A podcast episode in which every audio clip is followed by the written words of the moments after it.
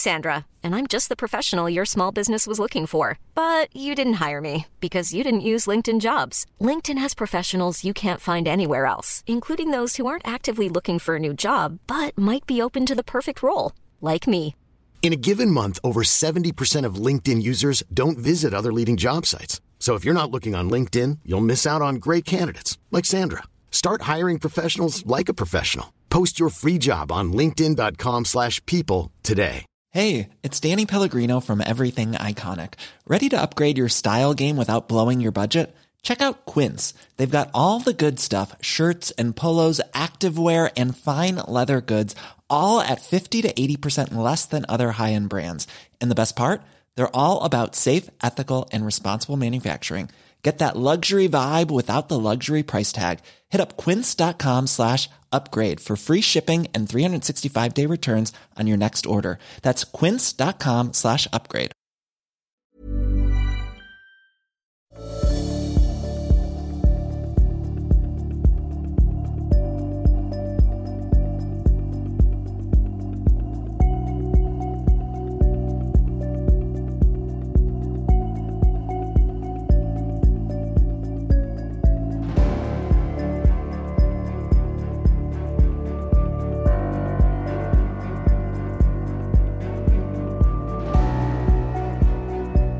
Du lyssnar på podcasten Samtal, en podcast med fokus på fria samtal.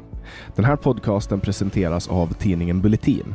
Om du vill få tillgång till samtal sju dagar före alla andra så kan du gå in på www.bulletin.nu och bli prenumerant. Då får du också ta del av hela Bulletins premiumutbud. Kom ihåg att Bulletin också finns som app till både iOS och Android.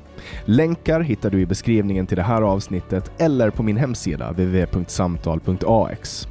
Jag släpper nya samtal alla onsdagar året runt och jag tar tacksamt emot tips ifall det finns någon du vill höra i podden. Idén bakom podden är att fokusera på fria samtal.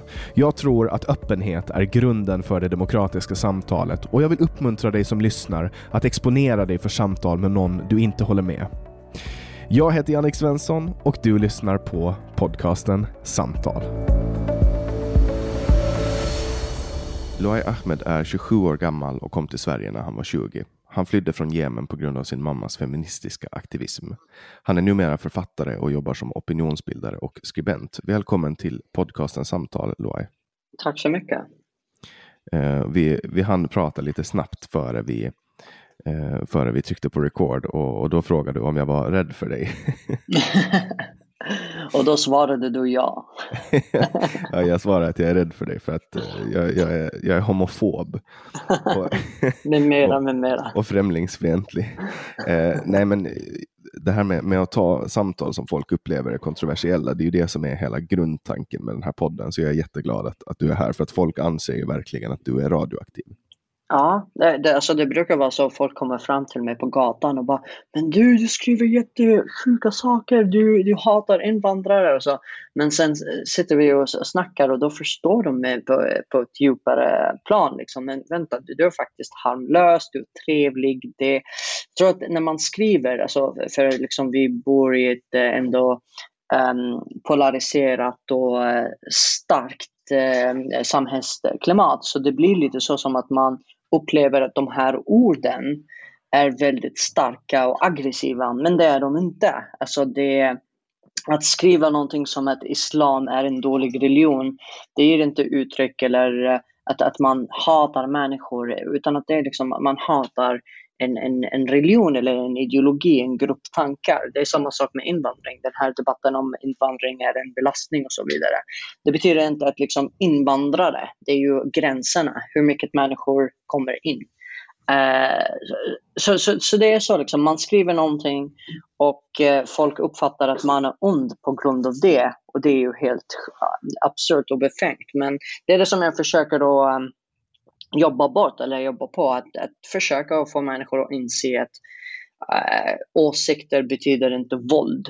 Äh, åsikter, alltså vi, eh, jag kom egentligen till Sverige för yttrandefriheten för, för att vi skulle kunna liksom kritisera ideologier, religioner. ähm, uh, och det betyder inte att jag är en ond människa för att jag tycker till exempel att uh, vissa ideologier är dåliga. Mm. Alltså det är lite intressant att, att du nämner just det här med, med åsikter om, om invandring. För om man tar, om man tar då Per Strängberg, mm. eh, han är då han är pressekreterare hos eh, inrikesministern. Och han skriver på Twitter då den, den 8 juli skriver han Socialdemokraterna anser naturligtvis inte att invandring eller invandrare är en belastning för landet. Sådana svepande och destruktiva generaliseringar syftar bara till att placera människor i grupper och grupper mot varandra. Men samtidigt så har Socialdemokraterna skrivit så här från sitt officiella konto, eller inte samtidigt, men i höstas. Den okontrollerade arbetskraftinvandringen dumpar svenska löner, plundrar vår välfärd, utnyttjar utländsk arbetskraft och bidrar till finansieringen av organiserad brottslighet. Det är ett befängt system som måste göras om i grunden. Hashtag it's okay when we do it. Exakt. Jag ja, men... tänka lite, för, för, att de senaste veckorna så har ju den här debatten rasa, eh, där, där Socialdemokraterna återigen då svingar sina svärd för det här med invandring. Men om, om vi pratar nu ur ditt perspektiv, du är ju invandrare, du kom ju som flykting till Sverige, du sökte politisk asyl antar jag, eller asyl då för politiska skäl. Ja, eh, jag, jag är politisk flykting. Jag, jag, jag kom 2014, så exakt innan eh, flyktingkrisen. Och jag brukar säga att jag är flyktingkrisen. men eh, det som jag menar är att, att liksom, eh, folk brukar säga, jag, jag, brukar läsa att folk skriver att det här är inte det Sverige som jag kom till på 80-talet. Det här är inte det Sverige som jag kom till på 90-talet.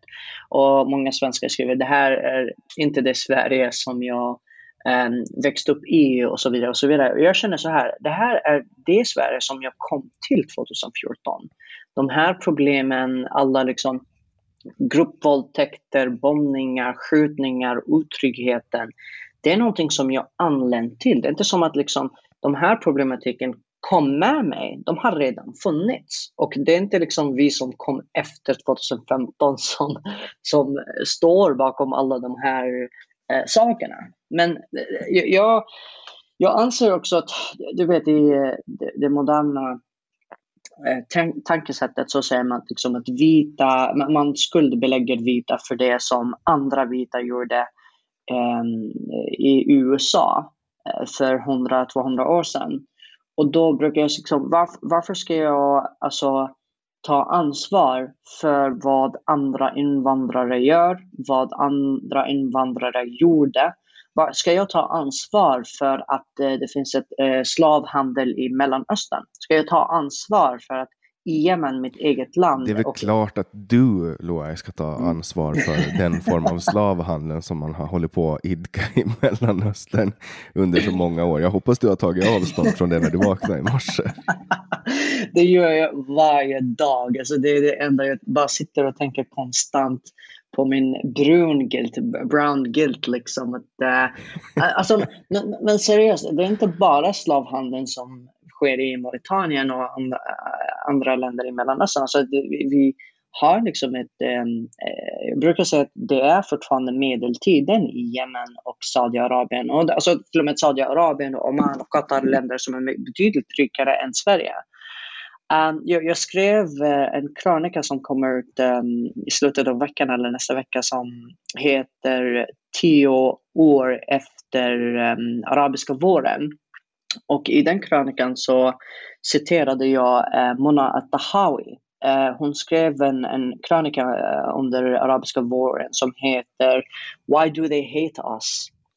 Och det handlar om eh, hatet mot kvinnor.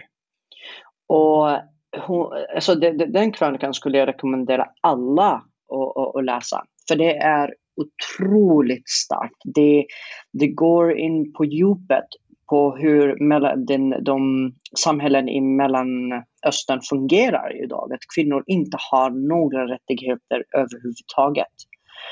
Och jag, jag, jag, lever, jag vet att jag skämtar när jag säger att jag har brown, brown guilt. Det gör jag inte. Men jag, att, att försöka göra, no, göra någonting åt det som händer i Mellanöstern är väldigt svårt. Och jag tror det är det som ligger till grunden till varför vänstern är så Alltså de bara fokuserar på vit makt och rasism på nätet och åsikter som går emot invandring för att de inte kan göra någonting åt det som händer i Mellanöstern. Eh, vi liberala feminister i Mellanöstern, vi kunde inte göra någonting. Eh, vi måste typ hålla käften eller blir vi mördade för att vi kritiserar systemet eller islam eller det förtrycket. Um, Europeer hade betydligt mycket mer frihet under 1700-talet och 1800-talet när de hade, när de hade alla filosofer som kritiserade kristendomen och eh, kyrkan och så vidare. Vi kan inte göra det i Mellanöstern idag. Och jag tror att de här vänstermänniskorna, för att de vet att de inte kan göra det, särskilt för att de har byggt en ideologi där man ska bara tycka synd om de utsatta, man får inte kritisera dem, man ska bara tycka synd om dem och ge dem massa pengar. Man kan ja. ju kolla på hur bisarrt hela den här grejen blir när man kollar på vem som sitter med i, i de olika råden i, i Förenta Nationerna. Mm. Uh, Saudiarabien sitter med i så här jämställdhetsråd och sådana saker. Och det är ju liksom typ ett av de minst, minst jämställda länderna i världen.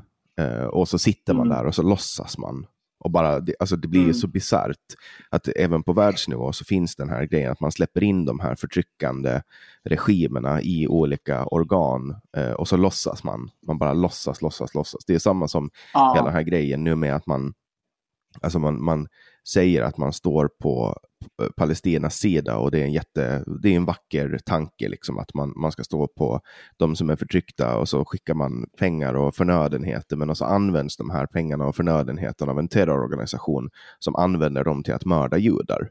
Mm. Eh, och då, då, blir det liksom, men, men att man liksom vägrar man vägrar se det här, man vägrar erkänna för sig själv att ja, men kanske de här pengarna används i fel mm. syfte. Eh, ja. och, och det, jag tror att det handlar mycket om att man verkligen inte vill se vad det är som händer. Ja, just det. Man vill inte se den och även om man ser den så förnekar man den. Man vill inte liksom tappa ansiktet. Man åker ner till Saudiarabien och Palestina och alla de här länderna som bokstavligen mördar homosexuella och judar och kvinnor och tolererar dem, ger dem massa pengar och tänker ja ah, men vi är på er sida. Sen kommer man tillbaka till Sverige och tar avstånd från Sverigedemokraterna för att de vill minska invandring. Och för att och eh, för att de vill minska invandringen och för att de vill minska liksom, eh, antalet veckor där kvinnor kan göra abort. De, de, de här liksom, två sakerna är de mest kontroversiella åsikterna som finns i Sverige. Men när man åker ner till Mellanöstern så glömmer man bort att de här eh, länderna bokstavligen mördar människor som typ lämnar islam. Och jag, jag, tror att det, jag brukar säga att eh, det, svenskar är som Teletubbies. De bor i den här lilla bubblan i världen och de ser inte någonting som händer utanför. Godtyckliga, eh, anser att världen kommer, eh, alltså, världen kommer att bli försvenskad. Vi, vi måste bara ge dem tid och pengar.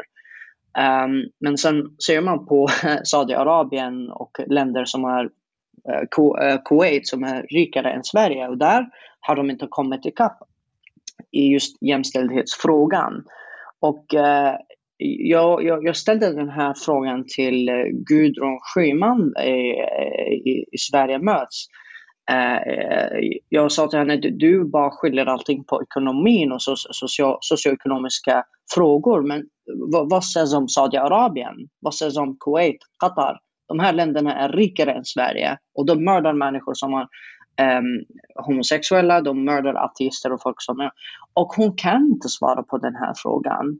Och jag tror inte att det finns någon i Sverige som kan svara på den här frågan, för där kommer det här syntax error. Liksom, eh, det, det, blir en sån här kognitiv dissonans där ens världsbild skakas av den här eh, tanken att det finns länder som är faktiskt ekonomiskt stabila. Men ändå så har människorna som bor där otroligt kvinnofientliga, homofobiska, um, antisemitiska värderingar som inte går att jobba bort.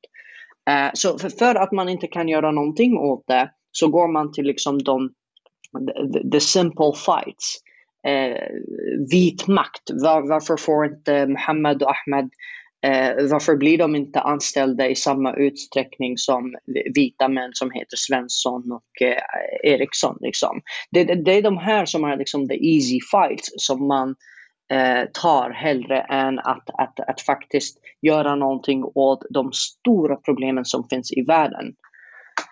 Så det är bedrövligt. Och jag, jag, jag menar så här, att jag tror att liksom mina åsikter kan framstå som eh, ganska kontroversiella i, i Sverige för att svenskarna inte är vana vid kritik utav den muslimska kulturen och den invandrarkulturen som kommer till Sverige. Uh, men, men går man tillbaka i tiden så var svenska, alltså, svenskarna är väldigt um, anti-religion. De skiter i religion, de är apatistiska, de tycker att religion är dumt och att man ska bli progressiv och tänka på livet istället för att hallucinera om några gudar som finns där uppe och bestämmer över saker, saker och ting.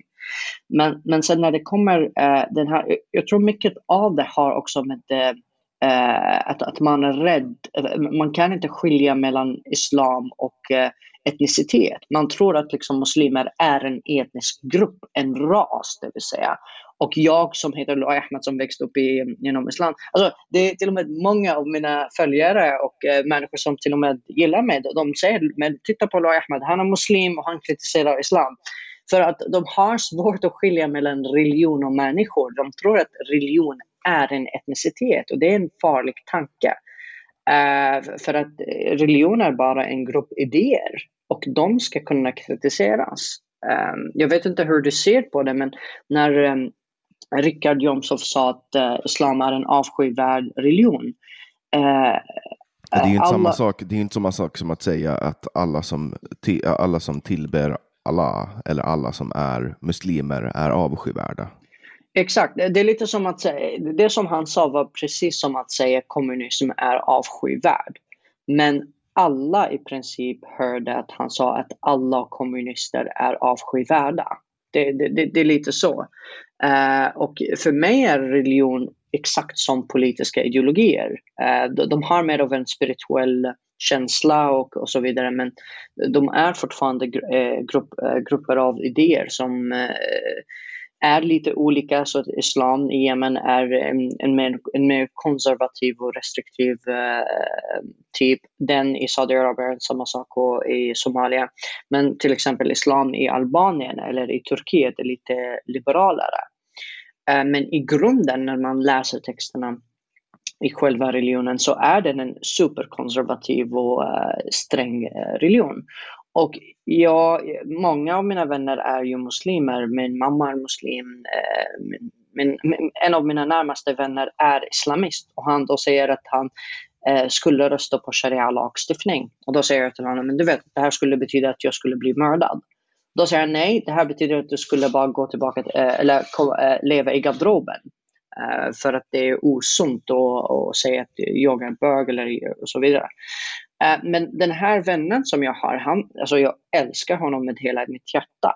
Eh, jag skulle ta ett skott för honom. Och det, det betyder inte att jag avskyr honom när jag ser att religionen som, eh, som han stöttar och ideologin som han stöttar är ond. Och det, ehm, man, ser också debatten, i Sverige blir det mer politik än religion så att de behandlar Sverigedemokraterna som en religion då att, att uh, om du tillhör den religionen, om du delar åsikterna med dem, då, då är du en ond människa och vi hatar dig. Uh, du, du, har sett den debatten om den uh, socialdemokratiska ungdomsförbundare som uh, ölade med en sverigedemokrat. det är så sjukt. Ja.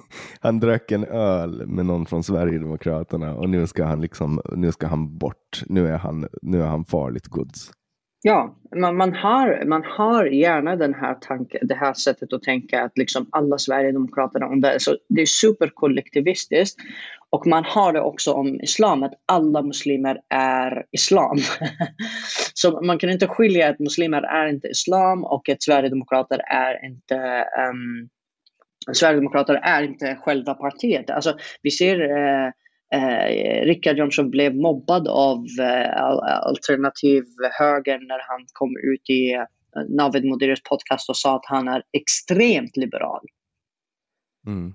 Och det, det, är också, man, man, har svårt att säga att liksom någon som förespråkar eh, minskad invandring eller stängda gränser, de kan inte vara liberaler. De kan inte vara för liksom, progressiv, eh, att vara progressiv och att ja, alltså själva tanken att ha öppna gränser är ju en, en liberal tanke. Mm. Men... Och det är där syntax-errorn kommer, för att, alltså, för att folk pratar om att, att ja, man är liberal om man har öppna gränser. Men inom ramen för ett välfärdssamhälle så fungerar det inte med öppna gränser och det förstår alla. Uh, det där, det där, det är så, det, man kan ju liksom dra ner det och simplifiera det till att uh, jag ska ha en fest och jag har mm. mat för tio personer och sen helt plötsligt kommer det hundra personer, då förstår alla att det kommer, det kommer att bli svårt att få maten att räcka. Eh, och så vidare. Och, och, det är ju så man, man pratar om välfärdssystem, helt enkelt. Mm. Pratar vi om ett system där alla får klara sig själva, där det inte finns någon skattesubventionera, alltså där det inte finns eh, bidrag och så vidare, då, då är det ju betydligt mindre incitament för människor att ta sig till det landet. Och det är ju där man pratar om ultraliberalism. Att eh, då är man för öppna gränser, men då är man också för ett, ett välfärdssystem som inte existerar. Ja, två aspekter som man glömmer bort är ju konsekvensanalys och hållbarhet. Alltså vill du att du ska liksom hjälpa människor, då måste du se till att du faktiskt gör det. Och det gör man inte i Sverige. Um, man bara Eh, håller på med en politik som eh, splittrar, förstör, gör det svårt för människor att komma in i arbete, eh, ökar hatet och, och eh, känslan av att vad i helvete håller vi på med? Både liksom på invandrarsidan och um, den svenska sidan. Men jag skulle säga den, den viktigaste grejen för mig är ju yttrandefriheten. Det är ju det som jag sa innan, att det är det som jag kom till Sverige för. Jag kom hit för att kunna uttrycka mina åsikter. Men jag blir också provocerad av att jag, um, alltså för att jag kan säga ja men jag är ju homosexuell, jag är ju ateist, jag flydde från den kulturen, så blir jag inte uh, rasiststämplad i, i samma utsträckning som en svensk som gör det. Och det är för att man kör på den här grejen att liksom, är du, och det är också i USA men även i Sverige, liksom, är du en vit man, alltså när jag pluggade International Migration and Ethnic Relations på Malmö universitet. Då eh, det, det fanns elever där som skulle börja sina meningar så här. I, as a heterosexual cis man, think blah blah blah blah. As a heterosexual cis man, I don't think I have an I, I don't have the right or liberty to have an opinion about this because I come from a privileged point of view. Och då, alltså varje gång de skulle prata så började de med den här meningen och jag tänkte liksom vad i helvete är det här? Alltså, vad, vad, alltså det, det, är så sjukt att, att jag, och då började jag liksom göra narr av det så jag skulle säga i as a brown unprivileged man, homosexual man, I think bla bla. Och sen ska jag säga varför ska ni alltid börja med det här liksom? Det, ni har sagt det en gång, varför ska ni fortsätta och bara spela det kortet? Alltså de kan ju lägga till det på sin, alltså du vet som på under namnskylten så kan man ju lägga till vad man har för, för etnisk bakgrund och för sexualitet och för religion också. Eller vänta, vänta, vänta, det påminner, det påminner kanske mycket om 30-talets Tyskland. Det ja, alltså det, det är absurt och jag, jag, tror, jag tror att det, det är ju Alltså, jag, jag säger inte den här debatten om att liksom man ska... Alltså, själv, mångfald är bra. Mångfald är ju... Det, det är viktigt med mångfald faktiskt. Men man ska inte ta en sån här mångfald där man förtrycker andra människor bara för att ha mångfald. Det, det är det första. Och för det andra, om vi ska ha mångfald, så är det otroligt viktigt att man, och det är det viktigaste med mångfald, är mångfald av åsikter. Alltså, vi kan inte bara ha en åsikt och då, då ska alla följa det, annars blir man fascist och rasist och nazist. Utan vi måste liksom se till att andra människors åsikter kommer fram. Och man, man kritiserar just åsikterna och inte människorna. Och jag, jag tror att samma problematiken finns i i eh, regressiva länder i, mellan, i Mellanöstern. Att, eh, man vill inte ha mångfald av, av, eh, utav åsikter där heller. Det, det, det, därför blir jag rädd för Sverige. Att liksom, här trodde jag att jag kom till ett, ett land som hade yttrandefrihet, mångfald, jämställdhet och så vidare. Och så, så vidare. Men det var, allt var en fasad.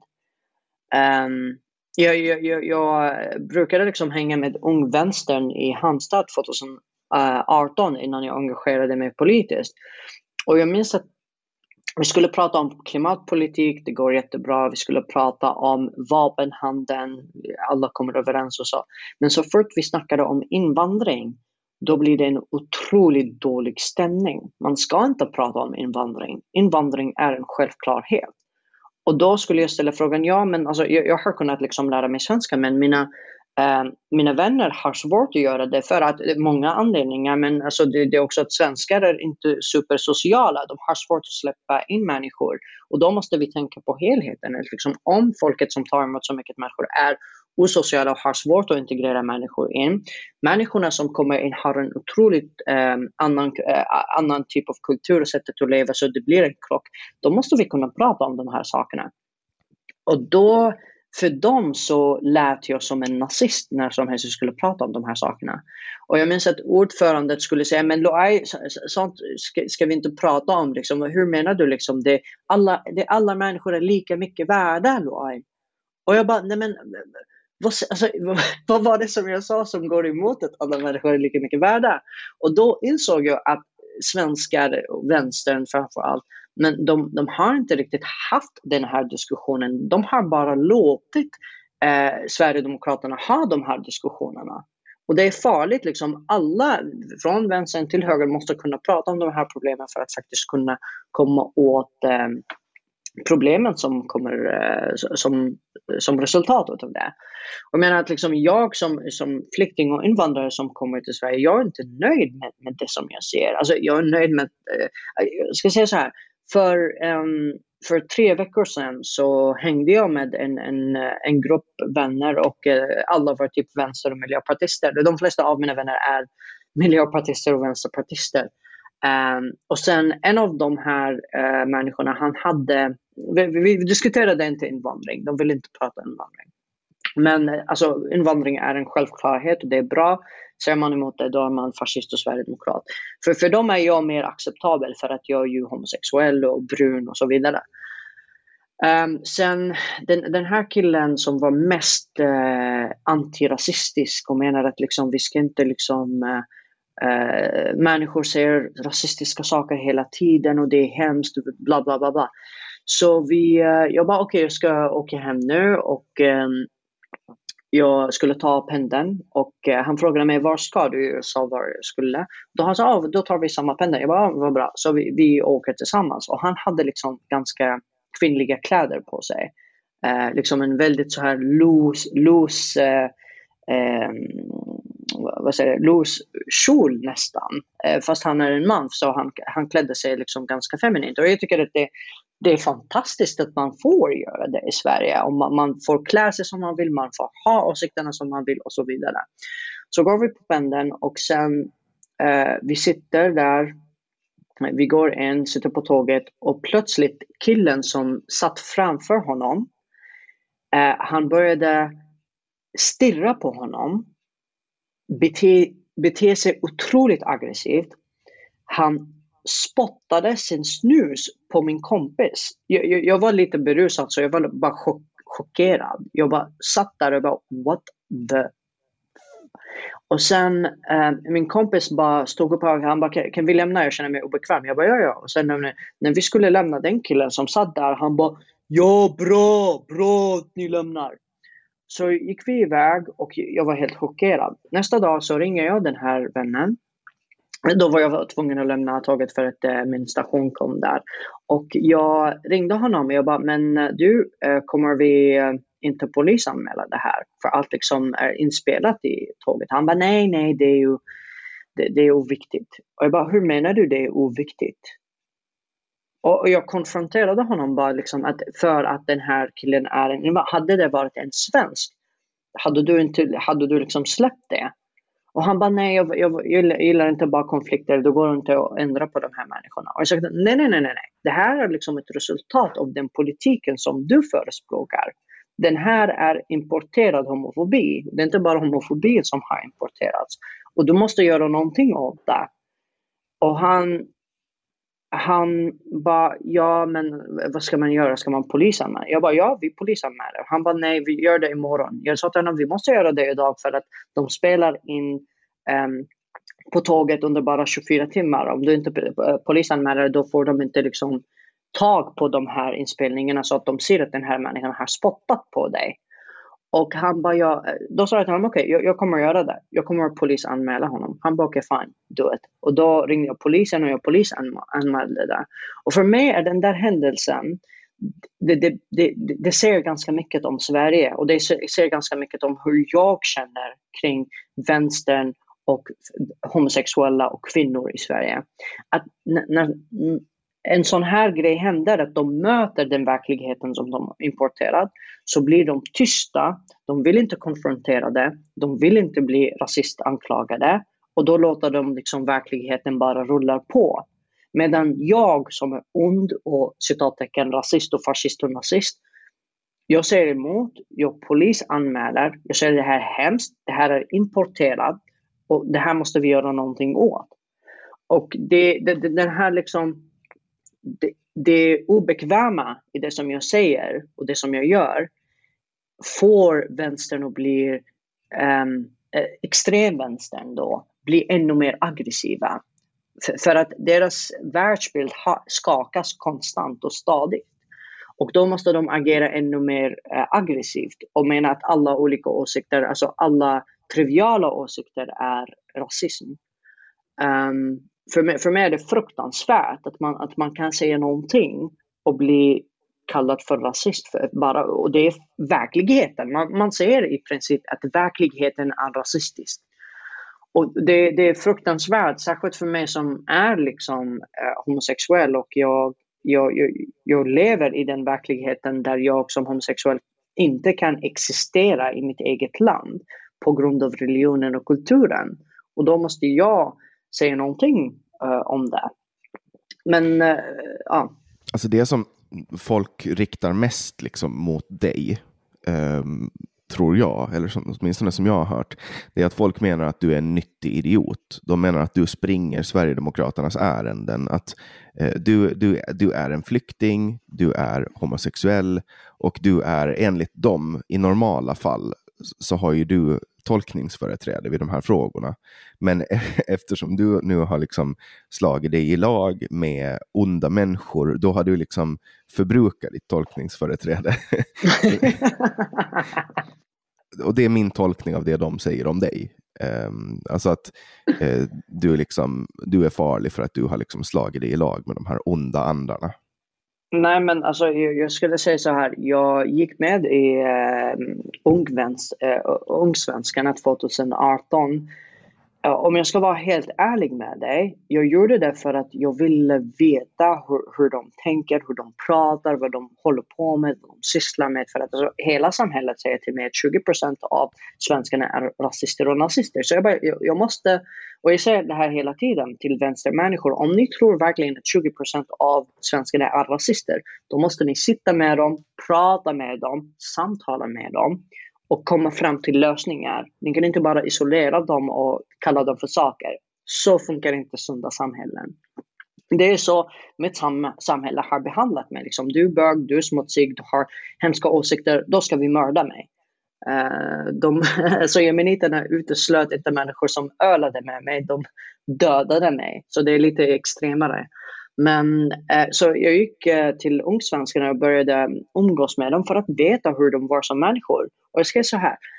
Då, Ungsvenskan som jag umgicks med i, mm, i Malmö är de trevligaste människorna som jag någonsin träffat i hela mitt liv. Alltså, min första pojkvän var sverigedemokrat och jag visste inte ens att han var sverigedemokrat. Han, han var tvungen att komma ut till mig efter ett tag. Han var livrädd att jag skulle tro att han var rasist på grund av det. Um, och då menar jag liksom att vi måste ha ett gemenskap, eh, eh, eh, ett samhälle som bygger på dialog, diskussioner där vi pratar med varandra och så vidare. Och sen när jag upptäckte att liksom Sverigedemokraterna inte var rasister, de, de flesta Sverigedemokraterna som jag har träffat, umgåtts med, har behandlat mig som en människa, alltså likvärdig som alla andra. Jag har aldrig fått den här vibben att de ser ner på mig, utan att jag faktiskt är en del av gemenskapen. Och, eh, då, och jag blir behandlad av vänstern som att, alltså, men, ja men du är ju, du, som du säger, de säger att jag är en nyttig idiot. Så Sverigedemokraterna som jag har umgåtts med har aldrig um, lyft mig eller sagt att oh, men du är invandrare och du, därför är, men du står för liksom, nationalistiska idéer, därför är du bra. Mina, mina svenska vänner säger inte så mot mig utan att de säger typ så här. Men du är flykting, du flydde från en kultur som mördar dig och därför tycker, tycker vi att du alltså, har rätt att uttrycka dina åsikter eh, på det sättet som du vill och vi står på din sida. Men de idéerna som jag förespråkar hela tiden om, liksom, jag förespråkar liberalism, att bögar inte ska mördas, att man ska kunna ha sin e-, egen åsikt man, och så vidare. Det är ju vänsterliberala idéer. Um, så även när, när jag tar det här liksom politiska testet så är jag faktiskt en vänsterliberal. Men just när det kommer till invandring och yttrandefrihet och islam så, är, så uppfattas jag som konservativ och sverigedemokrat bara för att jag menar att liksom invandringen har spårat ur och vi måste göra någonting åt det. Men, men uh, vad, vad med invandringen menar du att har spårat ut? Om vi, om vi börjar nysta i det. Eller spåra ur heter det. Spåra ur. Ja, jag, jag skulle säga att så fort det um, de här olika samhällen börjar återbyggas inom Sverige. Det vill säga att uh, det, det, vi pluggade på Malmö universitet det här som heter chain reaction.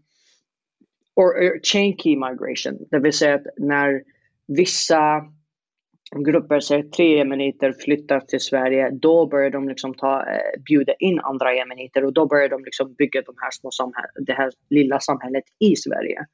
Och jag, jag tycker att det är problematiskt.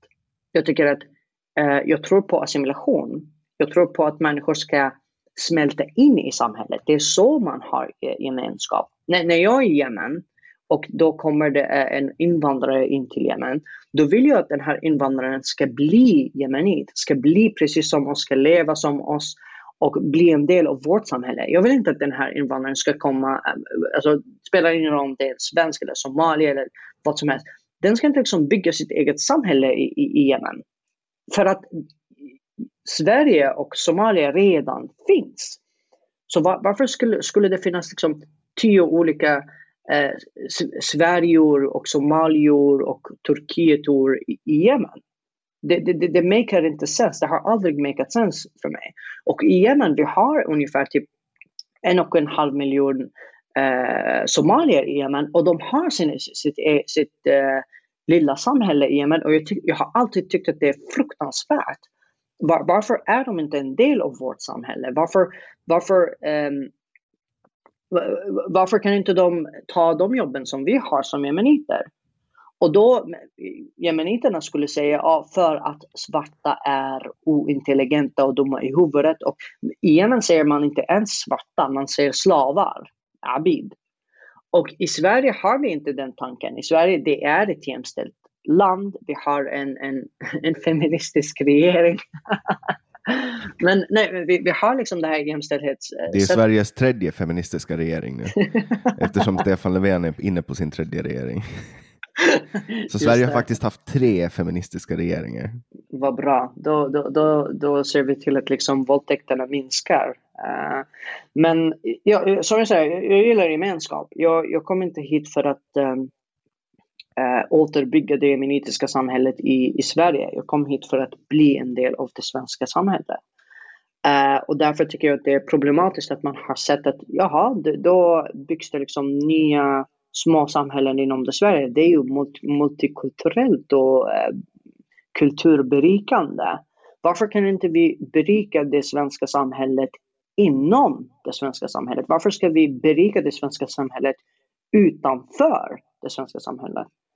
Och eh, så ja, jag tycker att det spårade ur när nu, nu håller på Danmark, eh, de vill liksom de vill se till att det inte blir fler än 30% invandrare i varje stadsdel eller i varje eh, område eh, i, Danmark.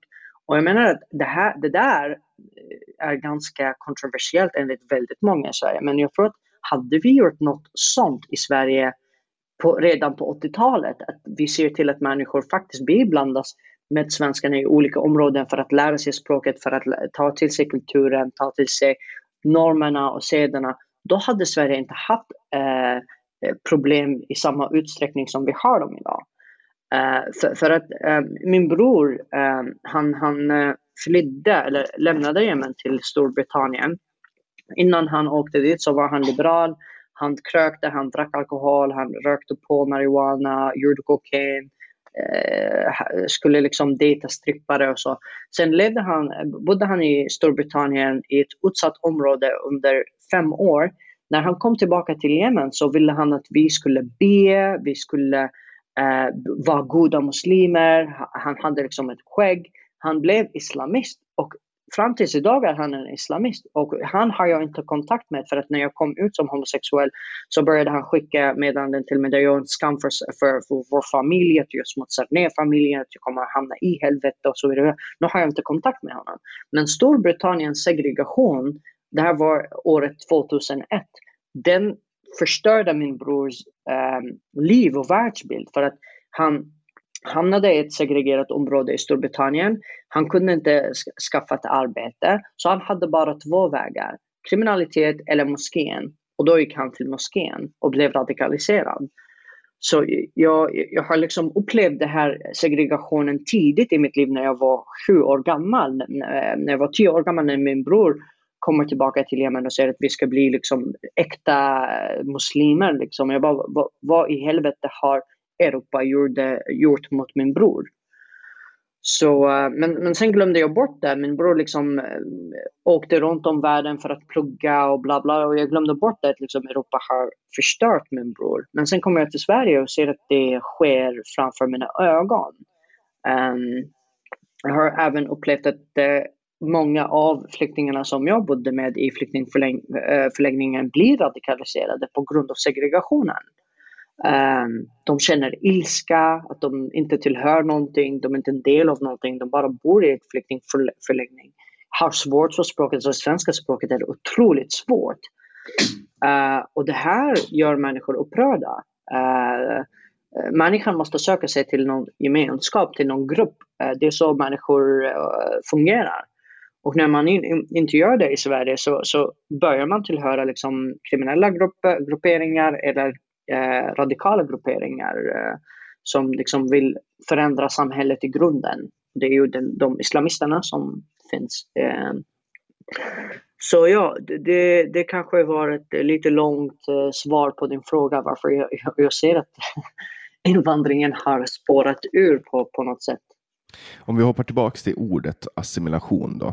Eh, det är ju väldigt eller förut så, så, var det i alla fall extremt, eh, man fick inte prata om assimilation. Eh, och folk liksom satt in värdeord, alltså, eller satt in värden i ordet assimilation som att det är farligt, det betyder att du vill um, att människor ska lämna sin identitet och lämna sin kultur. Men i min värld så, så betyder det inte det. Alltså för, för mig så handlar assimilation om att eh, du har vissa föreställningar när du kommer till, till ett land då, om vi säger att, att du flyr till Sverige. Mm. Och säg, säg till exempel att, att du, nu tar jag dig som exempel, eh, men säg då till exempel att du tycker att månggifte är okej. Okay. Och, och, i Sverige så tycker man inte att månggifte är okej. Okay. Då är det någonting som du behöver assimilera. Därför att du mm. får inte gifta dig med flera människor i Sverige, det är inte okej. Okay. Det är samma sak med att du kanske anser att nu är det dumt att ta dig som exempel, men vi tar person A kommer till Sverige och anser att, att det är helt okej okay att utföra bashabasi. Det vill säga den här afghanska traditionen av att man har en, en liten pojke som, som T-pojke kallas det och, och, använder den personen som dansare och, och, utsätter den för sexuella övergrepp och använder den också då som en statussymbol för att visa att man har pengar och makt. Eh, och och, att komma till Sverige då, person A, och ut, alltså ha Bashabasi, ha en, en, liksom ett barn som slav och, och utnyttja det barnet sexuellt. Det, det, får man inte göra, det måste assimileras. Och det är väldigt enkelt i min värld. De mm. sakerna som inte är acceptabla så assimileras. Sen är det ju helt okej, okay, även om man är assimilerad, att tro på Allah, att läsa Koranen, att gå till moskén. Assimilation handlar ju inte om att liksom gnugga bort någons tro och få den att gå i kyrkan och, och liksom så, utan det mm. handlar om att se till att man funkar i det samhälle man kommer till. Och det finns vissa oönskade inslag i alla kulturer. Så är det också i Sverige så finns det oönskade inslag i kultur. Till exempel att svenskar är så fruktansvärt konflikträdda. Jag kan som, som ålänning och från Finland se att det är jävligt onödigt att, hålla på och vara så konflikträdda för att man, man skapar bara mera konflikt. Och det är ett oönskat kulturellt inslag och det är inget fult att säga det. Nej. Det tycker jag i alla fall. Eh, och, och, men, men att assimilera, det handlar ju om att assimilera bort vissa delar som är oacceptabla. På samma sätt som att om, om du flyttar till, till Mellanöstern, du får inte gå runt eh, och vara homosexuell där öppet. Då måste du assimilera bort det för din egen skull. Alltså det är ja. det bästa du kan göra, annars kommer du att bli ihjälslagen. Mm. Eh, och det är det man pratar om när man pratar om assimilering. Men inför förra valet så gjordes något försök att få assimilering till att vara lika med nazism. Att så fort ja. man pratar om assimilering så, så var man nazist. Ja, för, för att när man tittar på historien och det, det de brukar syfta på att liksom man tvingade människor till ehm, assimilation. De som vägrade att assimilera sig blev typ steriliserade. Och ehm, alltså, eh, jag ser assimilation istället för integration för att eh, som Mustafa Panshiri har sagt att liksom svenskar säger att de vill integrera människor men egentligen menar de att de vill assimilera människor. För de gillar lika, inte olika. Och um, jag håller med dig där att liksom assimilation innebär att man ska bara bli en del av eh, samhället och anpassa sig. Så Jemen, alltså eh, över 50 procent av jemenitiska flickor eh, blir bortgifta innan de fyller 14 år. Min mamma blev bortgift när hon var 8 år gammal. Skulle jag komma till Sverige och vägra assimilation och säga nej, men min kultur är bra. Ehm, det är en mångkultur. Därför måste ni acceptera min kultur då innebär det att ni måste acceptera att jag gifter mig med ett barn då. Alltså vi har, och, I Sverige så finns, fanns det ju en broschyr, information till dig som är gift med ett barn. Ja. Det är fruktansvärt, och, men man skrattar åt det för att det är så jävla bisarrt. Ja, och uh, det, det, är bisarrt, men uh, Anger Forner har sagt att Sverige är lite som ett South Park avsnitt och det är ju det. Ehm, att, att, att, det är många skämt som faktiskt blir verkligheten. Och det, ehm, jag, jag, jag, skrev en gång, alltså jag, jag, slutade skämta på sociala medier. Jag brukade skämta ganska mycket. Men jag insåg just det här med, du ser, det är inte bara konflikträdslan, men jantelagen, att skämta. Folk förstår inte skämt på samma sätt som man gör i andra delar i världen.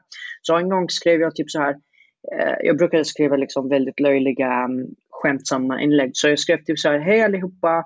Um, jag ska, vilken, vilket fint väder idag. Jag tänker, jag, jag tänker gå till eh, min granne och fråga henne om jag får gifta mig med hennes um, uh, lilla dotter.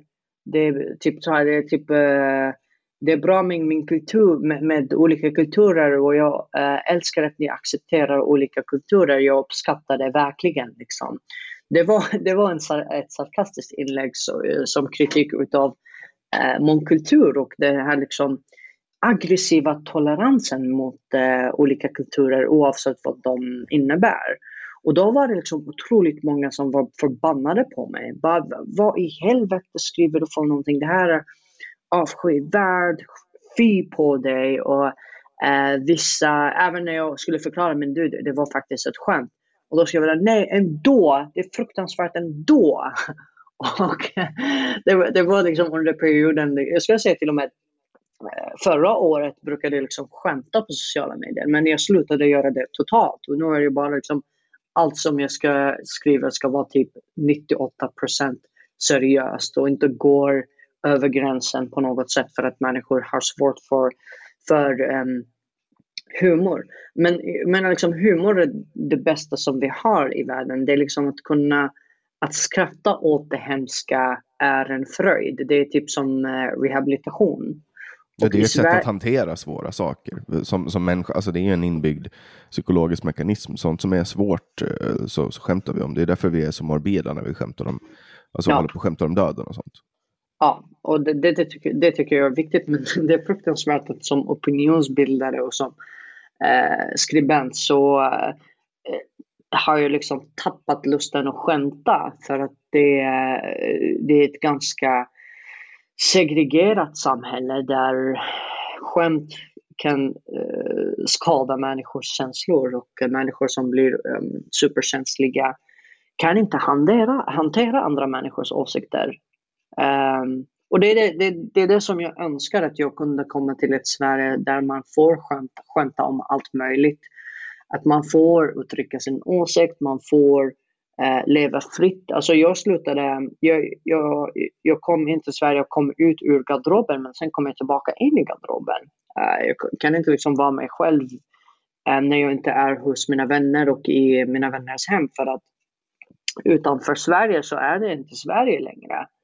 Eh, det är ju ett mångkulturellt projekt där eh, mitt folk, människor, människor från Mellanöstern och så vidare, kommer till Sverige och blir en del av landet men inte samhället.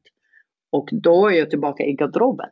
Och eh, jag menar att liksom vi, måste, vi måste se till att det inte fortsätter på det sättet för att um, det, det blir bara värre då. Och eh, man, man, man, ska kunna skämta om saker och ting för som sagt humor är väldigt viktigt. Eh, men eh, som jag sa tidigare, liksom, folk säger att de vill ha integration men de vill ha assimilation istället. Och för att kunna ge människor förutsättningarna och möjligheten att assimileras, lära sig flytande, jag pratar inte flytande svenska men det är typ mitt eh, största mål. Jag försöker att lära mig svenska varje dag. Jag läser mycket, jag lär mig nya ord. Jag försöker att betona rätt. Eh, för att det är språket som är den största och mest bärande delen av kulturen. Utan språket så kan man, människor inte kommunicera med varandra och eh, bära den svenska kulturen. Så språket är det viktigaste. Um, det, jag, jag avskyr ehm, um, jantelagen. och jag tror att det, det, det, är en av de positiva sakerna som händer med uh, invandringen är att jantelagen håller på att uh, försvinna. Uh, för att människor måste nu tänka och agera på ett helt annat sätt än de gjorde för typ 20-30 år sedan. Och det, det kan man säga är en positiv, positiv utveckling med invandringen. Då. Mm. Jag tycker ändå att du har gjort ett ganska bra jobb med att lära dig svenska. Det finns folk som har levt eh, betydligt mycket längre i Sverige eh, och, och inte kan svenska alls egentligen. Ja, det, det, det, är sant, men det är för att de inte vill det. Alltså jag, jag ville det och jag vill det för att jag vill som sagt tillhöra det svenska samhället. Jag vill bli en del av samhället. Om man kan, om man kan sitta liksom vid ett bord och inte fatta vad folk säger, tillhör man samhället då? Man blir bara ut, utanför. Jag har aldrig velat vara utanför. Men sen skulle jag säga att liksom första året när jag var i Sverige så bodde jag i ett flyktingförläggning. Jag var inte på SFI och väntade på beslutet så jag började lära mig svenska ett år efter jag kom hit. Och under det året där jag inte kunde svenska och även åren där jag började lära mig svenska så upptäckte jag varför segregationen är så pass stark. För att när man inte kan svenska så upplever man Sverige som ett otroligt hemskt och kallt land. Um, för, för, för att uh, i Yemen så pratar människor med varandra på gatan, folk är väldigt varma och öppna med varandra. Uh, sen kommer man till ett land där man inte förstår någonting man, folk säger och man kan inte kommunicera med dem. Och man upplever att alla inte pratar med, med varandra, alla pratar inte med en. Du kan inte prata med människor, folk tror att du är galen om du börjar prata med dem på gatan. Så man blir förbannad på det svenska samhället. Man blir förbannad på svenskarna och upplever att de är hemska människor. Och, eh, och det, det upplevde jag liksom att jag måste snabba på med att lära mig svenska för att faktiskt förstå det här samhället. Och när jag lärde mig svenska och jag kunde svenska då var Sverige ett helt annat land. Um, jag skulle säga även med humor, uh, svenska skämt, alltså jag älskar svensk komedi. Uh, innan, alltså, första åren när jag lärde mig svenska, jag kunde inte förstå svensk komedi och det svenska sättet. Det är liksom den här dry humor som man har i Storbritannien. Sverige har sin egen typ av dry humor. Och uh, jag skulle säga att eh, jag hade en rolig kompis, en väninna. när, I början skulle vi prata engelska med varandra och hon var tråkig. Och när jag lärde mig svenska så, så var hennes, jag kunde inte förstå hennes skämt. Men sen när jag träffade henne tre år efter jag lärde mig svenska och jag kunde bättre svenska, jag kunde inte sluta skratta åt hennes skämt. Allt som hon sa var så fruktansvärt roligt. Och eh, det tog liksom en hel tid för mig att faktiskt eh, anstränga mig för att bli en del av, av det svenska samhället. Och man möter mycket, eh, jag skulle inte säga rasism, men elakhet along the line. Uh, människor som, uh, typ när jag eh, på mitt första arbete, min chef, eller inte min chef, en arbetsledare, han, för att min svenska var så outvecklad så ville han inte snacka med mig alls. Liksom. Och mina andra, andra arbetskollegor älskade mig och ville snacka med mig hela tiden. Men just att min arbetsledare inte vill prata med mig bara för att jag inte kunde bra svenska, den skadade mig. Den fick mig att känna mig liksom, vad i helvete, vad, vad är det här liksom? Varför är han så ond? Och jag minns att under den tiden så misstänkte jag att han var rasist på grund av det. Idag skulle jag inte kalla honom för rasist för att jag, eh, min, min syn på ordet rasist har för, för, förändrats, förändrats ganska mycket under åren. Särskilt för att jag blir kallad rasist hela jäkla tiden för att jag kritiserar islam och massinvandringen. Men språket är viktigt. Det är den viktigaste delen av kulturen. Och när, jag blir förbannad när eh, svenskar får frågan vad är svensk kultur och de säger inte språket. Jag bara, det är ju den viktigaste delen. Utan språket så kan ni inte ens utveckla vad den här jäkla kulturen är för någonting. Um, litteraturen, sången, musiken, filmerna, men framförallt språket. Uh, och just det här liksom nya, det som man kallar för orten svenska, det är ju en del utav segregationen. Det är inte en del av den svenska kulturen. Det är en del av resultatet av uh, Sveriges misslyckanden. Ja, alltså det har blivit en egen kultur i sig. Uh, alltså orten-kulturen. Ja. Uh, det är många svenskar som pratar så också. Ja, och det, det, är ingen positiv, positiv utveckling. Och det är liksom, oh, språk utvecklas hela tiden. Ja, men de försämras inte. Uh, eller jo, det gör de. Språk försämras i, i sig. Men de blir inte en helt annan dialekt. För orten svenska är ju arabiska. Alltså det, det, betoningen är ganska arabisk. Man pratar, man pratar så här bror. Det, alltså det är väldigt platt. Det, det, är lite som att man pratar arabiska och ytkallam kida. Alltså när jag hör orten svenska så hör jag arabiska inslag i det. För att det är ju segregationen. Det är inte en, hel, en helt annan ny dialekt som typ skånska eller norrländska. Nej, det är den arabiska afrikanska versionen. Den albanska, turkiska, kurdiska versionen. Den eh, separatistiska versionen av svenskan. Och det är ju synd om själva eh, faktumet att politiker har inte tagit tag i segregationen och de här utsatta områdena. För att det är inte deras fel att de talar den här dialekten utan det är politikers fel. Att de inte har, de bara relativiserat det, kallat det för Rinkeby svenska, gjort eh, reportage om hur fint och berikande det är. Istället för att faktiskt inse att det är otroligt många arbetsgivare som ser ner på den här dialekten och säger att det här är inte svenska. Eh, jag vill inte att liksom den här personen som pratar den här dialekten ska um, uh, jobba på mitt företag och representera mitt företag.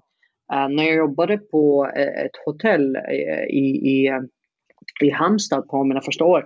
Jag, jag, kunde inte svenska, alltså jag kunde lite svenska, men jag betonade svenska. Jag försökte att betona och härma dialekten. Och då sa min arbetsgivare till mig att jag anställde dig just på grund av att du försökte att betona svenska. Alltså, jag, jag hade inte anställt någon som är född i Sverige, som kan, eh, som har mycket bättre eh, vokab, vokabulär, vokabulär, ord, eh, ordförråd vokabulär.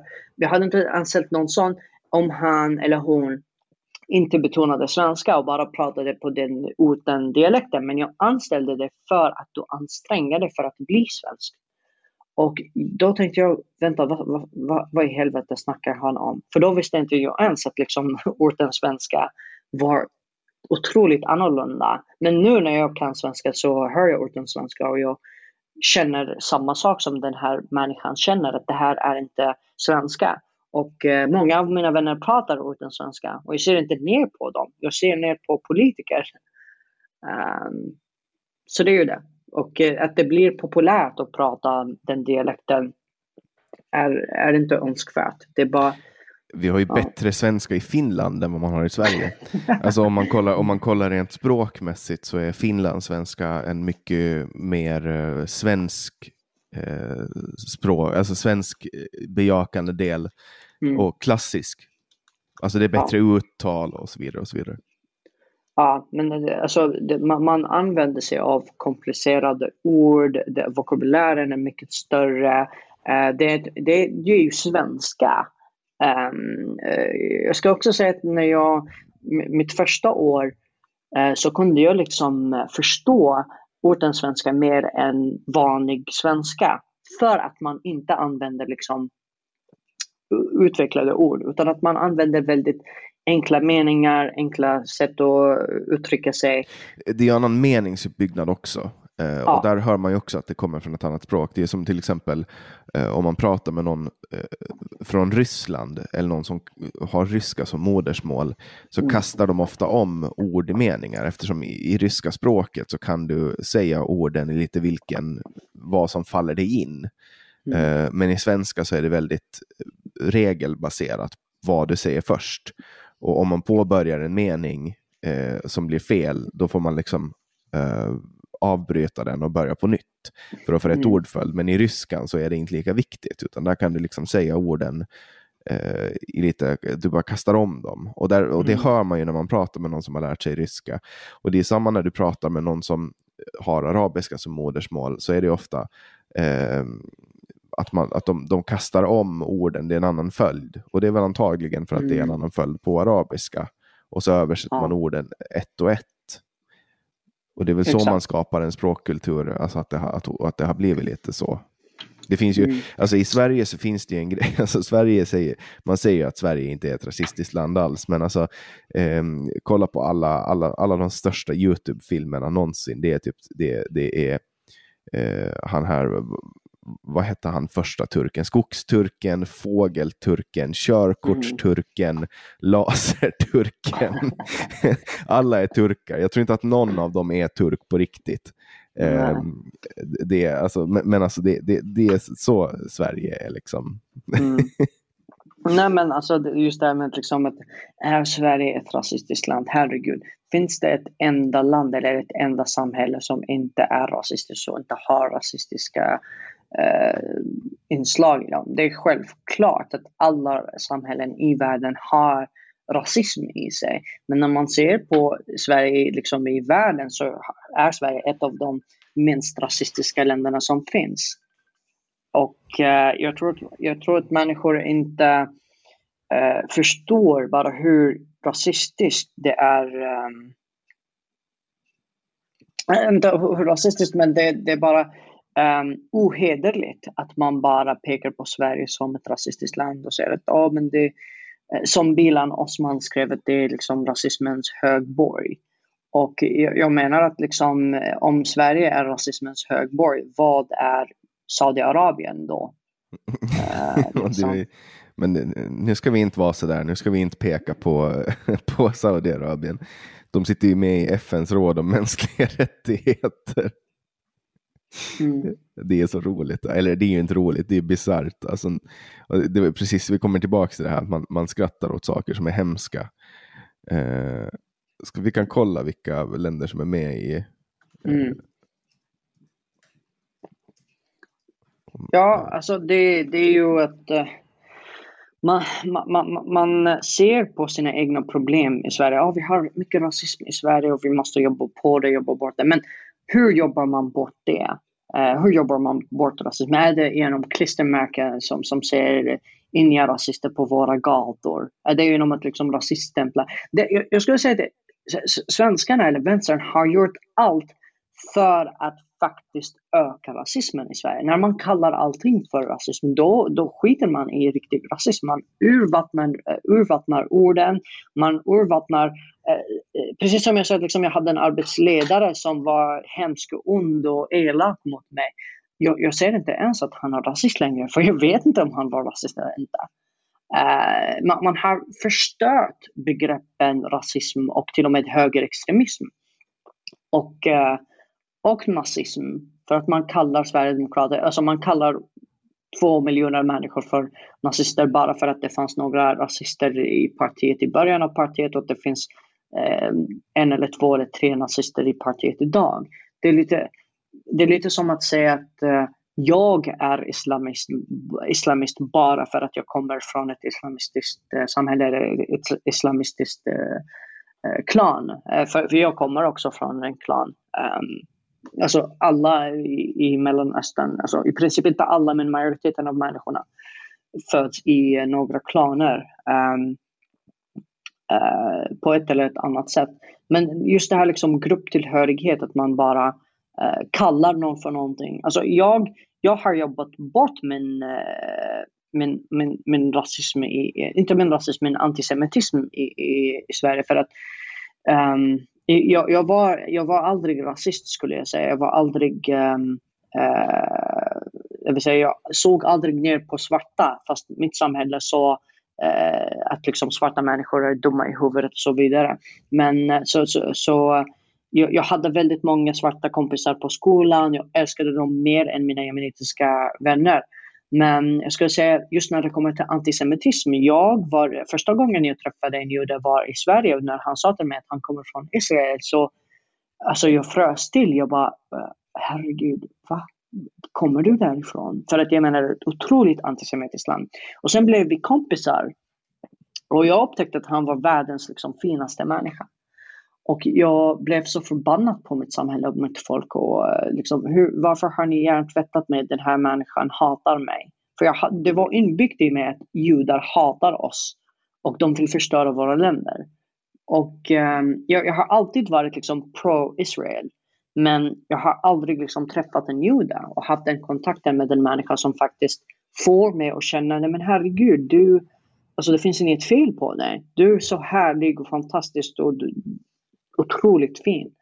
Och jag, sen alltså, träffade jag många judar efteråt, för jag gick till den judiska församlingen i Malmö och eh, i, i, Stockholm och så vidare. Jag blev kompis med många judar. Och eh, jag, jag, jag, tvingade mig själv att jobba bort min, mina fördomar för att när, jag, när han sa till mig att jag kommer från Israel så som sagt jag frös till. Det var typ en naturlig reaktion av att sitta i Yemen i 20 år och eh, i moskén la, eh, säga oh, må Gud förstöra judarna, må Gud göra dem um, barnlösa och föräldralösa, må Gud förstöra judarnas liksom, uh, land, uh, judarnas land, må Gud förstöra dem och så mm. vidare. Det berättade Omar Makram när jag poddade med honom att det fanns något slagord när han gick eh, militären i Egypten att, att juden är vår fiende. Mm. Som de använde. Jag, jag gjorde en live-googling här på FNs råd om mänskliga rättigheter. Och det, det, det är sparka in en öppen dörr men, men ändå liksom ganska värt att ta upp. Eh, Kina, mm. Ryssland, Kuba, Libyen och Saudiarabien sitter med i rådet för mänskliga rättigheter. Mm. Och, och, så står det på Wikipedia här också att um, Israel är det enda landet rådet fördömt. Fram till 24 januari 2008 hade rådet fördömt Israel 15 gånger. I april mm. 2007 hade rådet fattat nio resolutioner som fördömde Israel. Under samma period som exempelvis Sudan begått folkmord i Darfur, Fidel mm. Castros Kuba tagit nya dissidenter och Chavez inskränkt yttrandefriheten i Venezuela samt politiska mord begått av Mugabe. Eh, alltså det är, ju, det, är ju liksom, det är ju spel för gallerierna eh, hela, hela den här grejen. Och jag tänker också på hur man belönar, som Margot Wallström till exempel, hon, hon, är ju, hon, hon blev ju då klassad som en av världens största antisemiter eh, av ett eh, jättekreddat institut som, som eh, kollar upp det här. Simon, eh, vad heter det, Simon eh, eh Vis, Wiesenthal Center heter det. Eh, mm. och de fördömde Margot Wallström eh, som, som en av världens eh, värsta antisemiter det året. Eh, och sen blev hon, eh, sen blev hon skickad till FN. Det var, det var hennes, eh, det var hennes då, eh, be, belöning då för att ja, mm. god tjänstgöring ja. i regeringen. Liksom. Ja, men just liksom Israel-Palestina-konflikten. Jag, alltså, jag, jag säger att jag är pro-Israel och jag är pro-Palestina. varför är det så kontroversiellt att stötta båda länderna? Um, men jag, jag, menar att det, det farliga i, i, i, just konflikten är att du har um, ett land som, är, eh, uh, inte, som inte är rasistiskt, det vill säga Israel, där araber får, araber får bo. Uh, de får till och med praktisera sin religion. Och det är inget apartheid. Men i Israel så får inte judarna bo. Och, eh, i, I Palestina menar jag. Och jag, jag har växt upp i ett um, Palestina-liknande land där människor föraktar judarna. Och det handlar inte ens om Israel. Det är ju, kommer från Koranen. I Koranen så finns det hur mycket verser som helst som säger att judar är smutsiga och djur och att Gud förvandlade dem till apor. Så man, man växer upp med den här eh, känslan att judarna är onda. Och då när, när en konflikt uppstår mellan eh, Israel och, och arabvärlden, då blir eh, eh, araberna och muslimerna typ tio gånger mer eh, antisemitiska. Eh, det finns en fantastisk YouTube-kanal som heter Ask Israel, tror jag. Ask Israel eller något sånt. Eh, eller Ask Me. Eh, uh, bara, bara skriv Ask Israel på Youtube och det kommer att dyka upp. Där någon uh, besöker Israel och Palestina och sen ställer samma fråga till båda uh, länderna. I Israel så säger han liksom, vad vill ni? Och de bara, vi vill ha fred, vi vill att de ska sluta bomba oss. Sen åker han till Palestina, vad vill ni? Vi vill att de ska lämna vårt land. Vi vill att de ska liksom bara åka härifrån, punkt slut. Inget snack om saken. Och eh, det, det, blir svårt då. För att du, du kan inte liksom övertyga eh, palestinier och vara okej okay med att det finns judar där. Och du kan inte säga till judarna att sticka därifrån. Alltså, judarna har rätt till sitt eget land. Och eh, så, så, så, konflikten är mycket mer, det är en större konflikt hos palestinierna än det är hos israelerna, eh, israeliterna. För att israeliterna vill inte bomba och döda palestinier.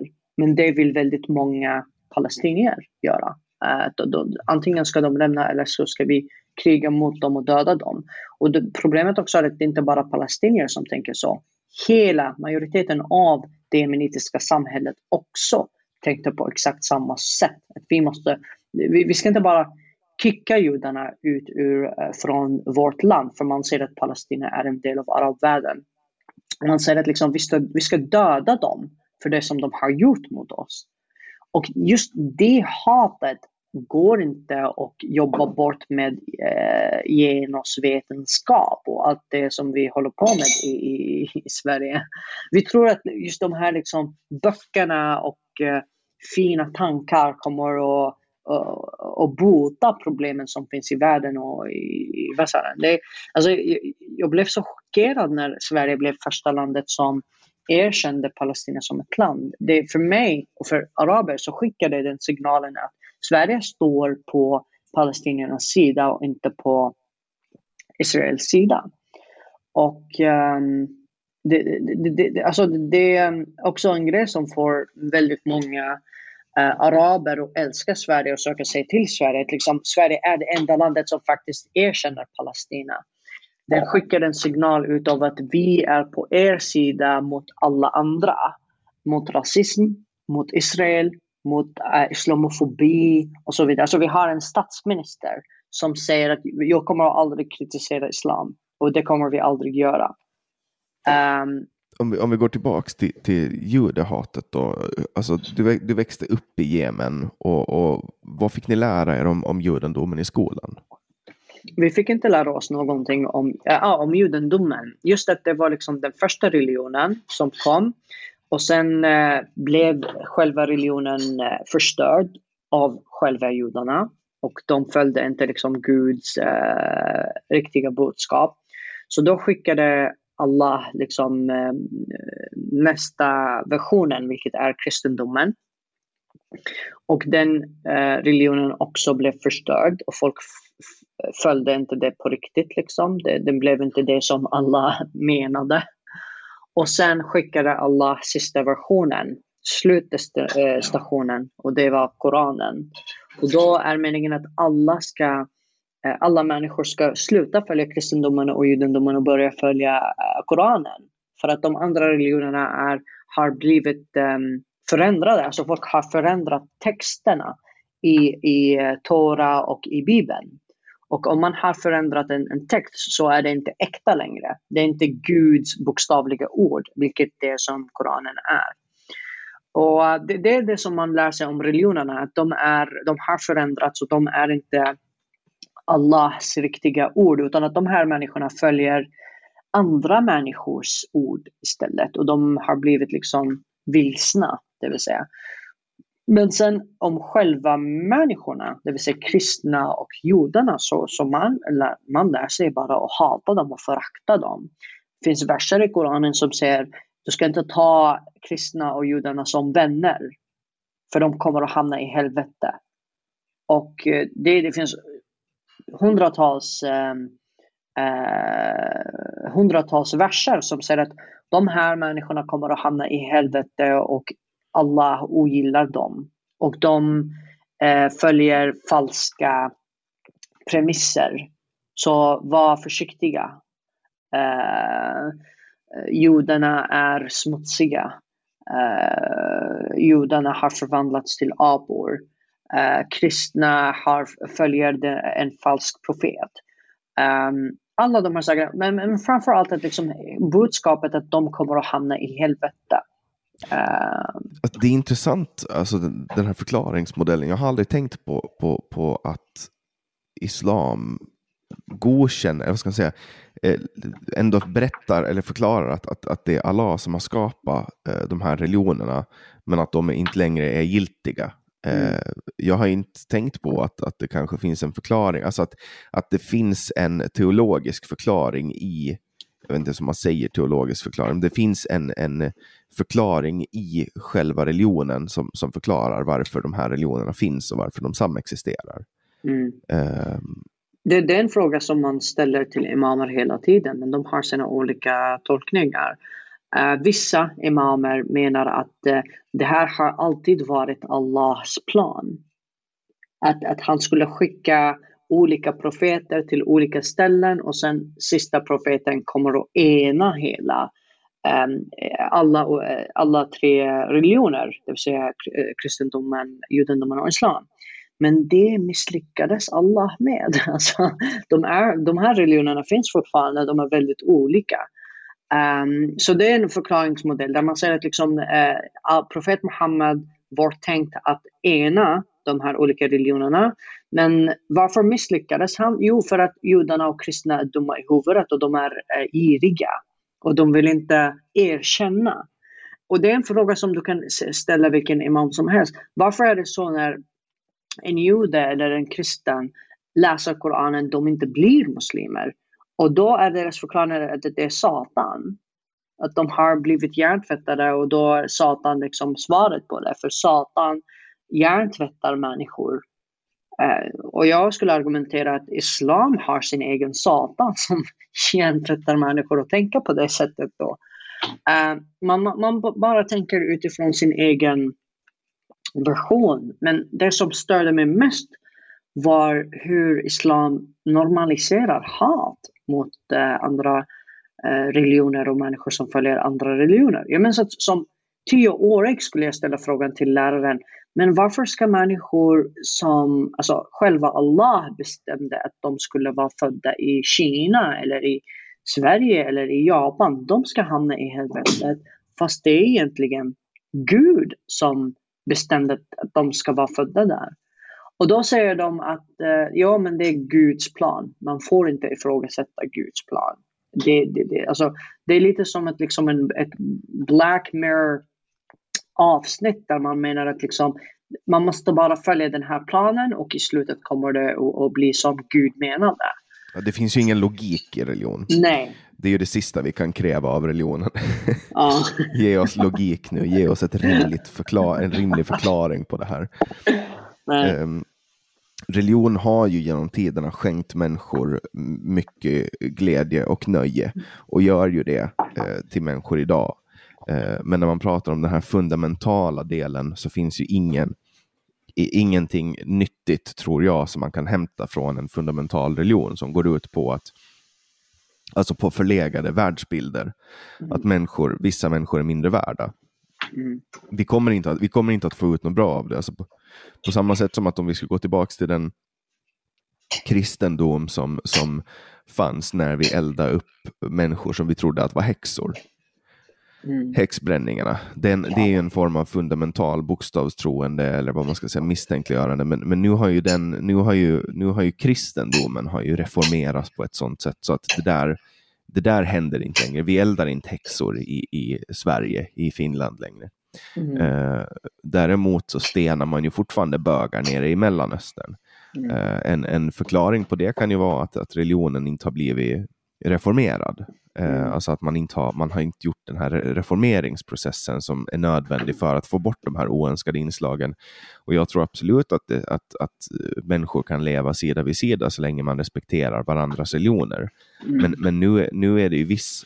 Nu, I Sverige så, så upplever jag det som att man har mer, att det är mer acceptabelt att, att tillåta alltså viss, viss, viss form av, av eh, islamistisk terrorism går under radarn på grund av att man är rädd för att ifrågasätta en religion när det är då den islamistiska eh, ideologin eh, som man, alltså med betoning på istisk, Eh, det är ju det som är islamism, det är ju en politisk ideologi. När man, när man liksom ifrågasätter islamism, då, då får, får man eh, kastat på sig, ja men du är ju du är ju islamofob. Och det här är ju jättegynnsamt att man, att man skapar den här formen av... Eh, det fin, jag har aldrig hört talas om, eh, om att man... Alltså, man är ju inte judofobisk. Man är ju, man är ju antisemit. Man är, man är emot judar. Det är ju antisemit. Eh, det är jo, ju inte men det är skillnad också för, för och jag tror att det är också det som förvirrar folk. För judar är inte bara de, de, de religiösa judarna. Det finns etniska judar. Det finns inga etniska muslimer. Det finns inga etniska kristna. Och det är en distinktion som folk har svårt att göra. Eh, Men vad anser, vara... anser, anser, inte, äh, alltså, anser inte araber att de är ett folk?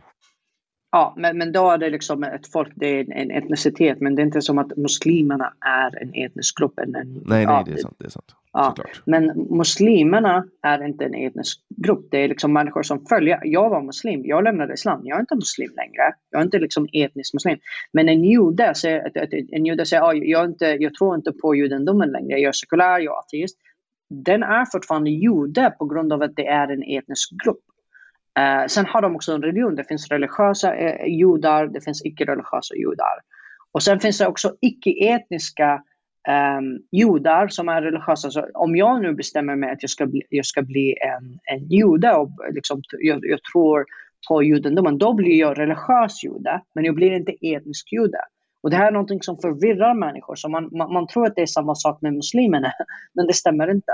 Men jag, jag vill fråga dig någonting. Du, du sa där någonting om ett, eh, reform mot islam. Var, var, varför tror du att islam, eller den muslimska världen, inte har gått igenom någon slags eh, kristendomen liknande reform. Vad, vad Var, varje gång man försöker göra det så slås det ner med våld av regimerna. Eh, så långt jag vet i alla fall. Och då tänker jag närmast på, på arabiska våren. Ja. Det slogs ju ner med våld. Uh, för att man helt enkelt har ledarstrukturer som inte tillåter uh, den här gräsrotsrörelsen att växa till sig. Och, och, där det har skett, eller alltså där, där det finns ju de facto arabiska länder som har varit väldigt sekulära, sekulariserade åtminstone, Eh, men som har genomgått revolutioner åt det islamistiska hållet. Eh, och det såg man ju på 70-talet, flera exempel i, i Mellanöstern där det blev på det sättet. Att det, det, har, det har att göra med eh, att extremismen har ha varit starkare. Ja, men så är det ju. Alltså, jag kommer att skicka krönikan som, Eh, som jag skrivit om just arabiska våren till det så att du får se. För att där beskriver jag liksom hur revolutionen faktiskt fun funkade i, i, i Jemen eh, som vi liksom som feminister och islamister stod sida vid sida för att liksom falla eh, regimen. Och sen i, i, slutet så upptäckte vi att vi feministerna hade ingen makt. Vi, inte, vi var inte särskilt många. Och eh, det är ju islamister som liksom tog över bara för att demografiskt mässigt var de betydligt större och starkare. Um, jag, jag, skulle säga att mitt svar på det, liksom, anledningen till att reformen har inte skett i Mellanöstern var för att, eller är för att vi inte är en del av den vetenskapliga revolutionen av världen. Vi, vi, I Mellanöstern så tror vi inte på evolution. Ehm, vi började tro på Eh, the Big Bang Theory. Och de här två sakerna har förstört religion i grunden i, i, i västvärlden. Att man, man säger, alltså Galileo, han sa att eh, det finns må, många olika planeter. Och sen kommer kristendomen och säger nej, du, du, de fängslar honom, de säger du, du eh, avskyvärd och hemskt, du vill förstöra vår religion. Och sen upptäckte de efter de eh, utvecklades vetenskapligt att han hade rätt. Och då fick, eh, alltså kyrkan hade fel, kristendomen hade fel. Och sen man gick vidare. Sen kommer evolution och förstörde liksom creationism. Och det här fick människor, men vänta, kristendomen hade fel igen. Och, och, det här hände också med Big Bang Theory. Och, så allt har bara liksom försvagat tron på religion. Vi har inte gått igenom samma sak och det är också för att det är inte vi som kommer på de här vetenskapliga uppfinningarna. Uh, eh, det finns en fantastisk bok som heter uh, av Khaled uh, eh, Omar. Nej, det är inte hans riktiga namn. Jag minns inte hans riktiga namn. Men han skrev en bok om hur vi, araber och muslimer, vi tittar på, vi bara sitter i, i Mellanöstern och observerar vetenskap och sen placerar allt som europeer och västvärlden och japaner kommer på och placerar det i vår världsbild. Så när evolution, uh, Big Bang Theory till exempel, i början så förnekade vi det. Vi bara nej, det här funkar inte, det, det är inte sant. Och sen när det blev um, äkta vetenskap så hittade imamer ett sätt att säga, nej men vänta, vänta nu. Det här har faktiskt alltid funnits i Koranen. Titta på den här versen som, som säger att och, och, och, vi har liksom expanderat världen från någonting som är liten. Och då säger man, jaha, så det har alltid funnits i Koranen. Och då blev Koranen ännu starkare i muslimernas eh, värld.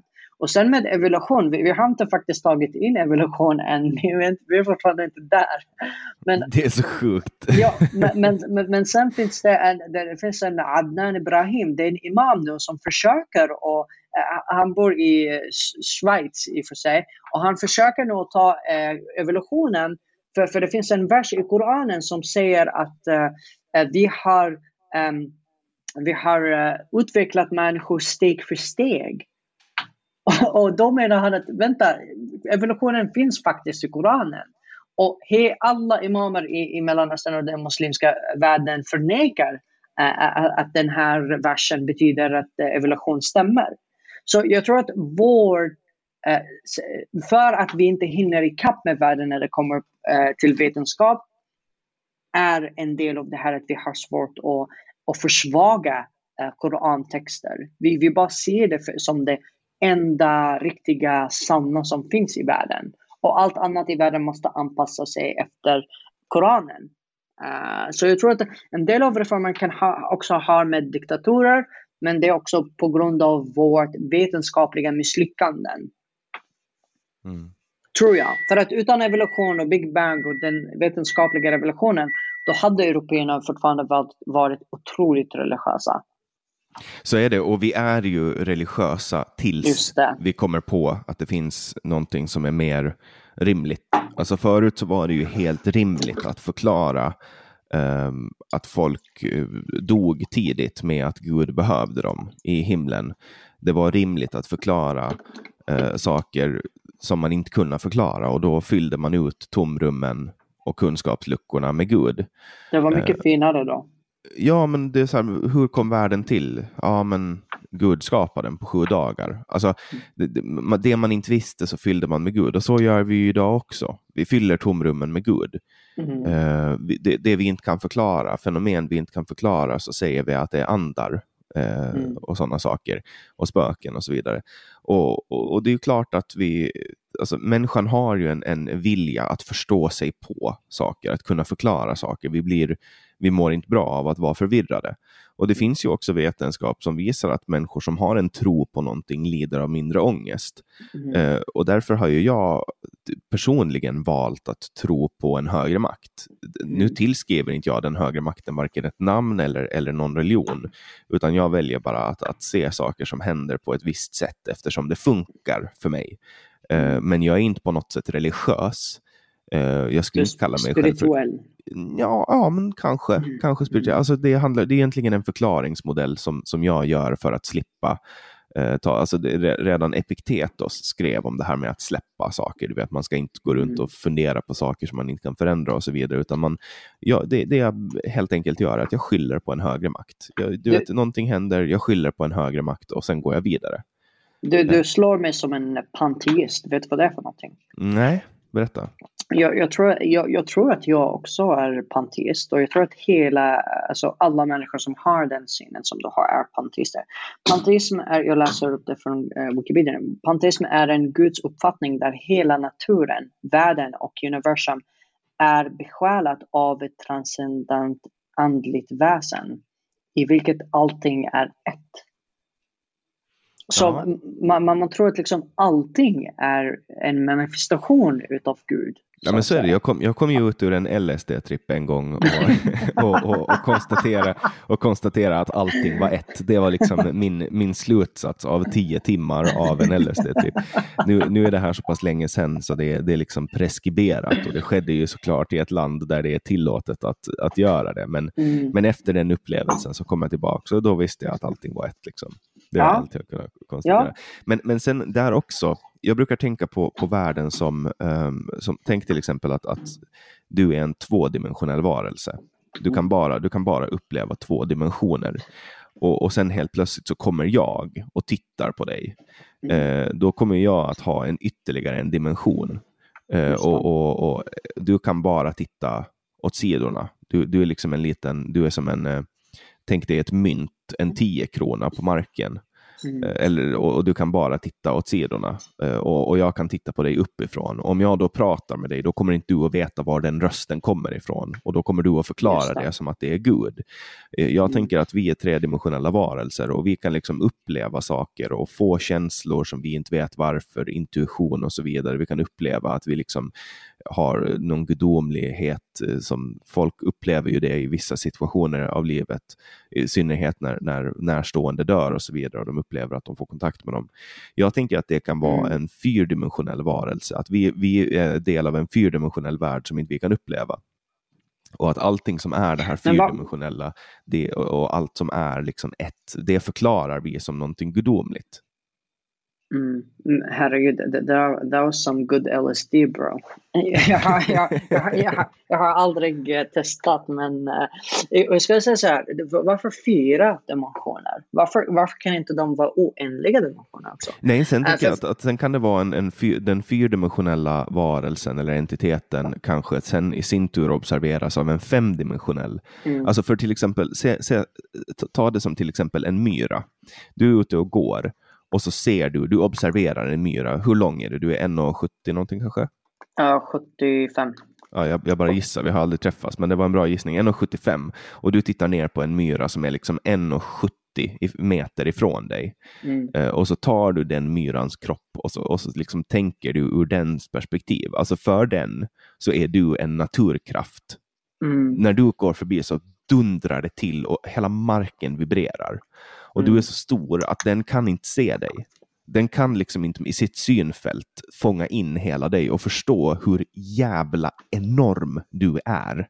Mm. Uh, och, och liksom och så går du förbi och tittar på den. Och, och ur, dens, ur myrans perspektiv så är du en gud. Du kan bestämma om den ska leva eller om den ska dö. Du kan trampa på den. Du kan, mm. eh, alltså du kan, alltså du har liksom sån otrolig makt. Du är en naturkraft jämfört med den myran. Där mm. har vi en, en, en varelse som visserligen upplever tre dimensioner, men som, som du är så stor att den inte förstår att mm. du är en levande organism. Mm. Ja, och sen när man lämnar vårt universum så kan man också se att det, för, för jag tror faktiskt på the multiverse theory. Har du hört om det? Alltså att det är flera parallella universum som eh, händer samtidigt? Nej, inte bara flera. Det är liksom oändliga um, universum som finns. För att om man säger så här, liksom när vi först liksom, så, som människor började liksom upptäcka världen så trodde vi att vi hade bara en, bara en jord och det är det enda som vi visste. Och sen ju mer vi eh, utvecklades som människor och vetenskapen utvecklades så upptäckte vi att det finns andra planeter och sen andra universum. Och sen, uh, det, det, just det här, the multiverse theory, uh, föreslår att det här bara fortsätter och att allt som, så hela liksom det universum och alla olika universum som vi ser är bara en, en liten dropp i havet utav olika universum. Sen om, om, om, det, om det finns andra universum som faktiskt har ett liv eller liknande liv eller något sånt, vi vet inte. Vi har inte ens liksom eh, nått ut så långt i vårt universum. Så man kan bara tänka sig hur, hur, många andra universum finns. Mm. Och för mig, alltså det, det här tilltalar mig för att jag tänker mycket på déjà vu. Eh, jag, jag tror att det kanske är en malfunction i hjärnan.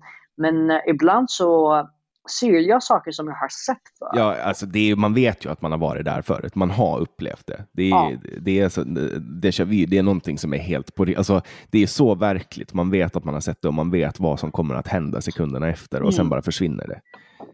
Exakt, och jag har haft liksom verkliga upplevelser utav det här. Där liksom, jag, jag, var, eh, jag hängde med en kompis och sen eh, som jag träffade för första gången och sen jag, jag stannade där och bara like, oh my lord. Jag har faktiskt drömt om att jag har hängt med dig innan jag ens träffade dig. Och jag, jag, bara stod där i chock för att jag hade liksom en verklig dröm och jag minns att jag, när jag vaknade så uh, träffade jag en kompis och jag sa, ah, oh, jag, jag vet att jag har träffat, uh, jag, jag, drömde om Ryan. Jag har aldrig träffat killen. Men jag, och sen när jag träffade Ryan och blev vän med honom började vi hänga och sen hade jag den stunden när jag bara dude what the fuck. Alltså, jag var helt chockad och jag bara Oh my god I have dreamt about this at the exact moment. Allt stämmer. Alltså, jag var bara helt chockad av, mm. av min hjärna. Och och den, liksom inte, den upplevelsen går ju inte att förklara vetenskapligt. Mm. Uh, och, och, den är ju verklig för dig och, och du upplever ju det. Eh, men det går samtidigt inte att bevisa att, det är, att du har gjort det. Och, och därför så blir det ju en högst egen tolkning som du får ja. behålla för dig själv. Och där tycker jag det är intressant med när man läser andlig, andliga böcker eller böcker om mental frid och så vidare. Ja, som, men så exempel, är det. Ja. som eh, Eckhart Tolle till exempel. Mm. Han har ju skrivit en bok som heter The Power of Now som är en jätte, jättebra bok. Eh, där han liksom förklarar det här med alltså egot och, och sånt. Eh, det är ju ganska det är flummiga mm. grejer, men det är fortfarande en, en, väldigt, väldigt bra bok. Och då, då, då är det någon som ställer en fråga till honom, så här, men hur, hur kan jag veta att det här är sant? Hur kan jag veta att det här mm. du säger är sant? Och då svarar han, pröva själv, så blir du beviset. Eh, mm. Och Jag tycker att det är ganska häftigt, därför att de flesta andliga saker man kan ägna sig åt, till exempel meditation, eh, när folk säger så här, nu finns det ju vetenskap som säger att ja, men nu är det bra och då helt plötsligt då kan, då kan staten subventionera friskvård i form av eh, meditation och sånt. Men, men det är ju samtidigt eh, på exakt samma sätt där. Ja, men pröva meditera själv. Då blir du beviset på att det fungerar. Och det är väl det enda beviset man behöver, att det fungerar för en själv. För det skiter jag i om det funkar för någon annan, om det inte funkar för mig.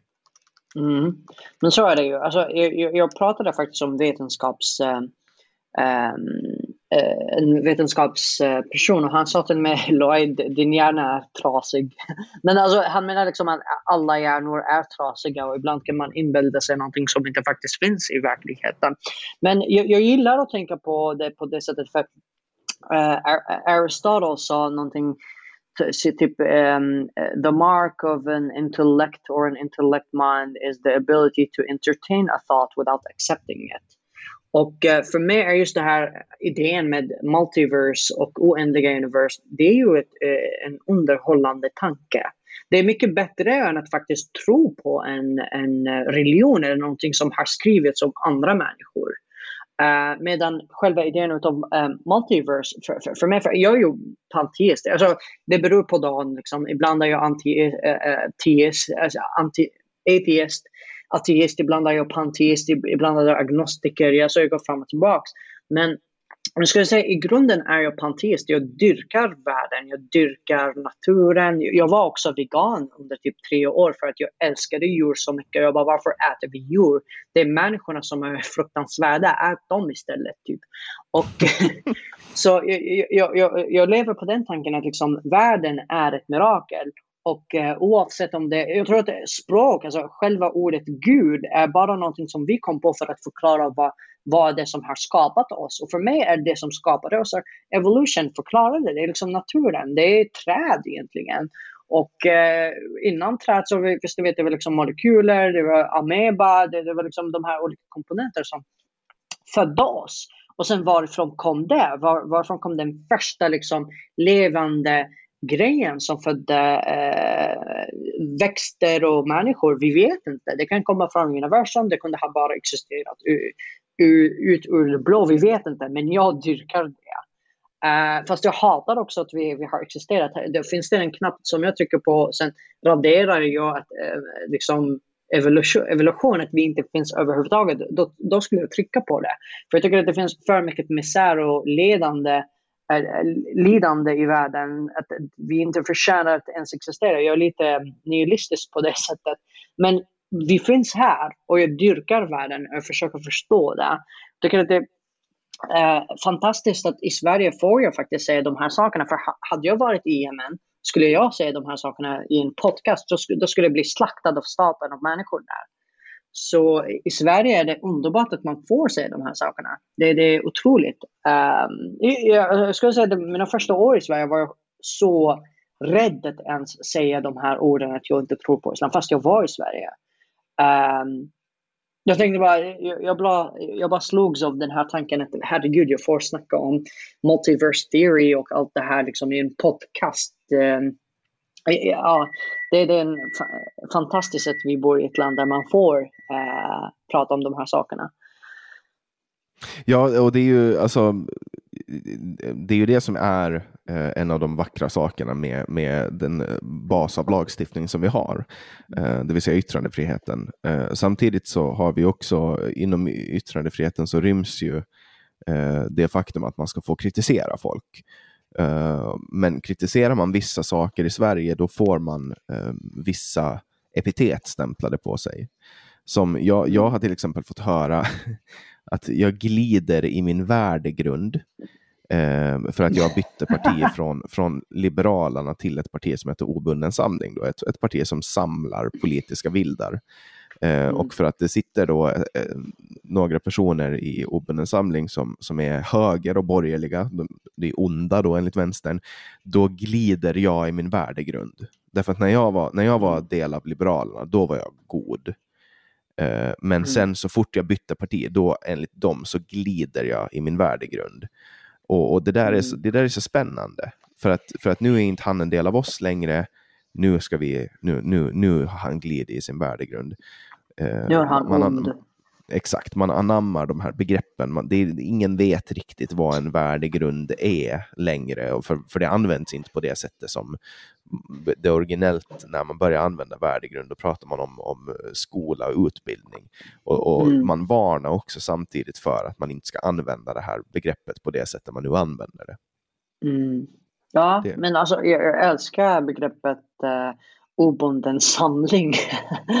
För det är liksom en samling, alltså det, är bunden på något sätt men ändå det är liksom människor som är svikna på uh, före detta samlingar kan man säga. Det, jag, jag, jag, relater, jag relaterar mycket.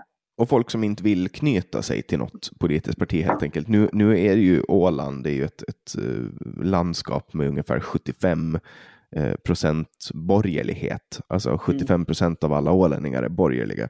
Och och då blir det ju naturligt att, att de flesta som är en del av obunden samling är borgerliga, men, men, eh, eller höger eller liberaler på, på mm. visst sätt, eh, det vill säga inte vänster.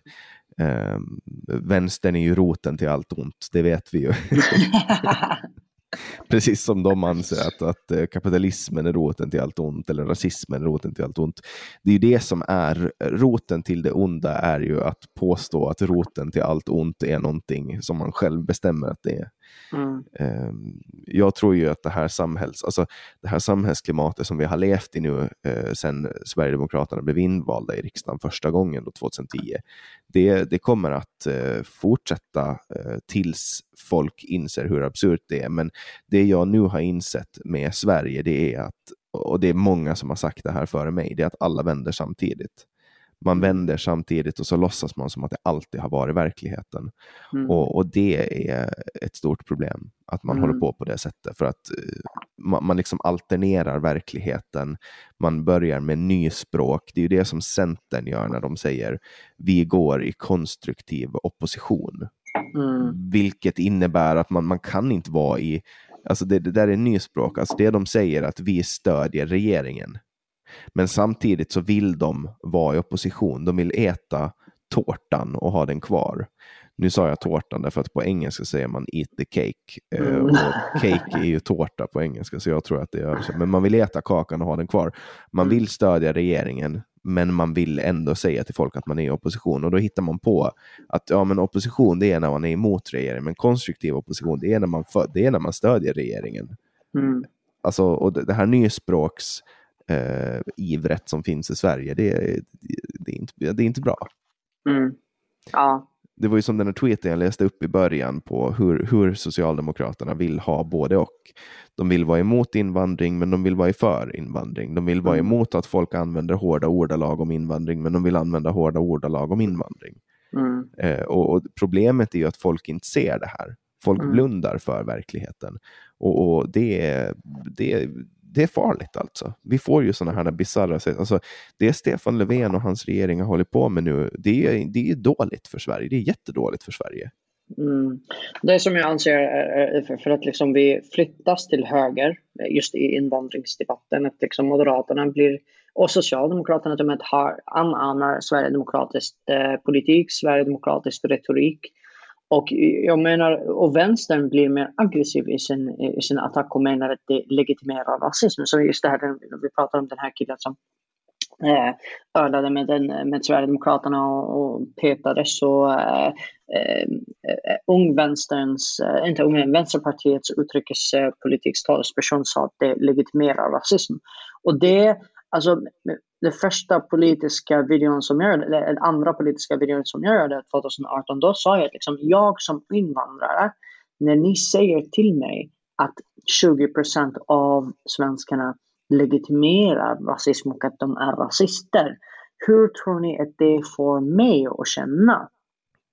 Alltså att jag går ut och sen säger att var femte människa, var femte person är rasist och var tredje svensk man är rasist. Kommer jag vilja bli en del av det här, det här samhället? De, de skiter i dina känslor. mig. Det är ju deras känslor som är viktiga, det förstår du väl?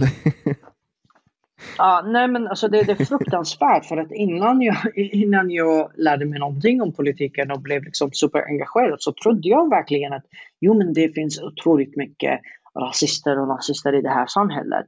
Och då vill man segregera sig. Man vill, varför skulle jag vilja anstränga mig, lära mig språket och integreras i ett rasistiskt samhälle? Och för Fanns mig, det en tid där det var PK i Sverige alltså? jag, Ja. I, nej, alltså jag ska säga så här. När jag började engagera mig 2018 då började jag liksom engagera mig på svenska och då var jag super anti-PK. Men eh, jag skulle säga att eh, i mina första år så var jag ännu mer eh, icke-PK fast på arabiska. Jag opinionsbildade på arabiska på Facebook på mitt eh, gamla Facebook-profil och då var jag så jäkla hård mot islam och den muslimska kulturen. Och eh, sakerna som jag skrev på arabiska var, jag skulle säga, eh, svenskar skulle mena att det är eh, radikala, men jag, för jag talade till mitt folk.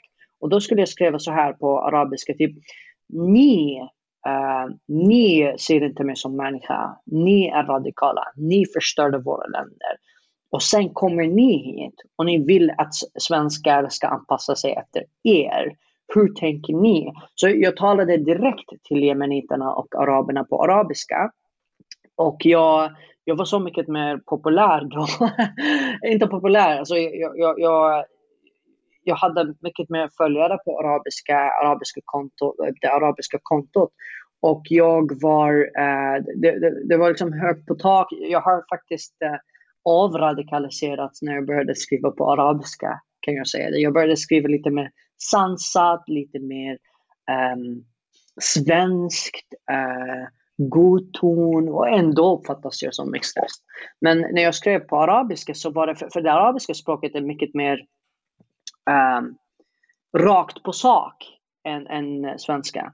Så eh, när jag skrev min bok så översatte jag några av inläggen som jag skrev på arabiska till svenska.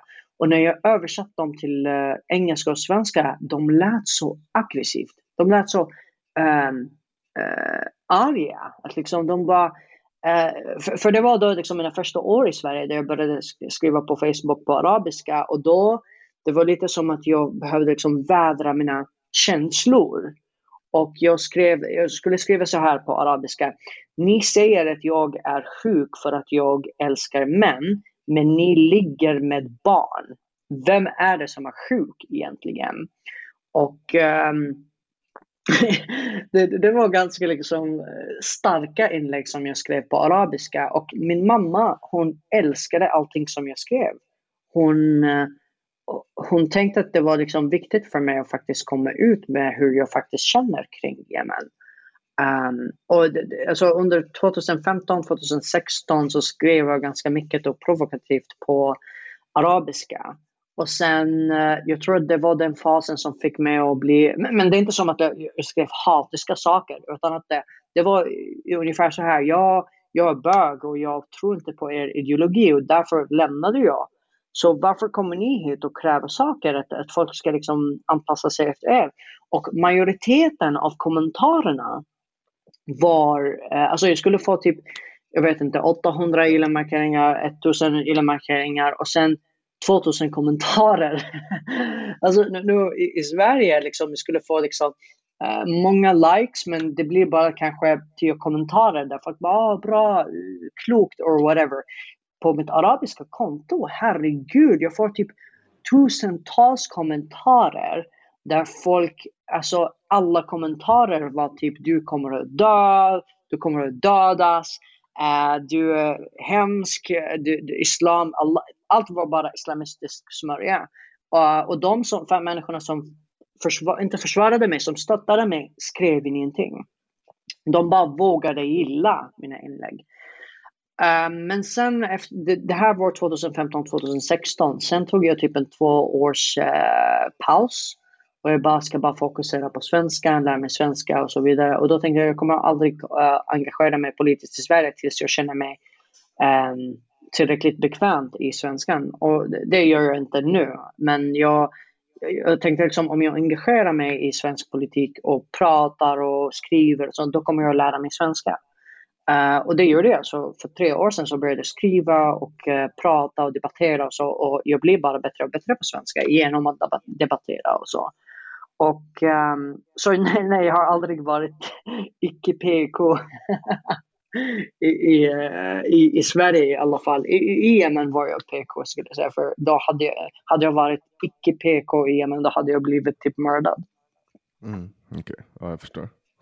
Eh, jag hade ju en period där jag var PK, en ganska lång period ja, av min politiska Du var med i Liberalerna. Mm. Exakt. eh, men det, det där faller ju av och det, jag visste ju, jag kände ju på eh, Alltså jag kände ju i min mage att, att det var någonting som var fel, att jag gjorde någonting fel. Eh, men samtidigt så, så blev jag så uppmuntrad eh, av min omgivning att jag bara fortsatt. För att det var, det var så mycket enklare att bara vara PK och säga de här sakerna som jag lärde mig att man skulle säga. Mm. Jag kom ju från ungdomspolitiken. Mm. Och, och, på, det, på den vägen var det liksom. Men sen mm. gjorde jag ett uppvaknande. Mm. Och, det, och det tror jag att liksom, när man växer upp då vaknar man. Man tänker liksom, varför ska jag fortsätta hyckla? Varför ska jag liksom låtsas som att jag håller med de här åsikterna. Särskilt när det liksom, man ser liksom utvecklingen i samhället där liksom kriminaliteten ökar, allt bara blir mer förstörd, eh, politiken polariseras mer och mer. Då, då tar man avstånd från typ sitt gamla jag eller sitt, sitt gamla sin gamla politisk hållning. Och jag tycker att det, är... man, ser, jag ser ganska många um, människor som har den här, som vaknar upp och, och de börjar liksom skriva emot. Ta till exempel Katarina Janouch. Um, nu till exempel, nu eh, fanns det lite kontrovers, eh, någon kontrovers kring, um, vad, vad, heter han, Nadim, um, Nadim Ghazali. Uh, eller Nadim Ghazali, jag vet inte hur man säger det på svenska egentligen. Men där, där, där han, de delade bilder på Eh, typ 2017 så skriver han Fuck rasism, fuck SD och nazistsvin och bla bla bla. Ni är förklädda nazister allihopa. Ni är problemet, ni är hotet. Och nu typ tre år senare så skriver han att vi måste, folk måste anpassa sig, de måste liksom anstränga sig, de måste bli en del av det här som vi skapat. Och då skriver kritikerna att liksom, ah, du, du är en jäkla hycklare för det är du som har ställt med de här problemen det är du som liksom är ansvarig eh, för allt det här som händer idag. Så du får inte säga... Och jag håller inte med. Alltså, det stämmer att de är medskyldiga. De är skyldiga till mycket som det händer. Men ju mer folk vaknar och säger okej, okay, jag hade fel. Det, det är det bästa. Alltså, man måste ge människorna det här utrymmet och säga jag hade fel. För människor är felbara. Det finns ingen som är ofelbar. Du hade fel, du, in, du insåg att du, du hade fel och det är bra nu kom, kom, come to the dark side. mm. Men we have cookies. Nej, men, men alltså att, att man vaknar, det, det, det är ju det finaste. Man måste liksom vara mer öppen än att bara säga ja ah, men du, du, är så ond, du, det är du som är ansvarig för det här. Det, det, för, för, för, att jag, jag, säger så här, liksom, det viktigaste som man ska göra i Sverige idag är inte att ge Sverigedemokraterna och högern makt att de ska styra upp allting, utan att det är att få vänstern att inse att just den politiken som högern vill driva inte är rasism. Mm. Det, det, är det viktigaste och att få människorna att komma överens om att vilket Sverige vill vi ha? Vill vi ha ett tryggt, feministiskt, jämställt samhälle? Eller vill vi ha ett splittrat, våldsamt samhälle? Mm. Mm. Och det är ganska bra avslutande ord tycker jag på den här podden. Vi har ju kört i två timmar nu och jag tycker att det gick hur bra som helst. Tack så mycket. Alltså, det, tiden bara flög förbi. Jag har lyssnat en hel del på dig så det är så skönt att äntligen prata med dig. Kul, kul att höra. Är du fortfarande uh, rädd för mig? Nej, det är jag inte. Jag tycker, jag tycker att du verkar tämligen harmlös. Vad bra. Vi får ju se. Vi får ju se. Kanske dagen kommer där du står ute i, i skogen i Hässelby i en sån här Ku Klux Klan-dräkt och, och heilar. Jag vet inte, vi, det, vi, vi, ser, men bara tiden, kan, bara tiden kan utvisa. Exakt, det är bara tiden som ska avslöja det. Mm. Stort tack eh, Luai Ahmed för att du var med i podcasten Samtal. Tack själv Janek. Och till er som har lyssnat vill jag tacka er för att ni fortsätter komma vecka efter vecka och för att ni önskar gäster. Jag hoppas att ni som har önskat eh, Loai nu de senaste eh, åren, det är väl typ ett och ett halvt år som, som eh, jag har fått in flera önskemål. Jag hoppas att ni är nöjda och jag hoppas att ni fortsätter stödja den här podden genom att berätta om den för era kompisar och genom att dela den på sociala medier. Numera släpps den ju exklusivt sju dagar före på bulletin.nu och om du vill ta del av den och sju dagar före alla andra och om du vill stödja det här projektet så kan du gå in och bli plusprenumerant på bulletin.nu. Berätta också för dina vänner att de kan bli plusprenumeranter på bulletin.nu för att få tillgång till den här podden sju dagar innan. Jag heter Jannik Svensson och du har lyssnat på podcasten Samtal.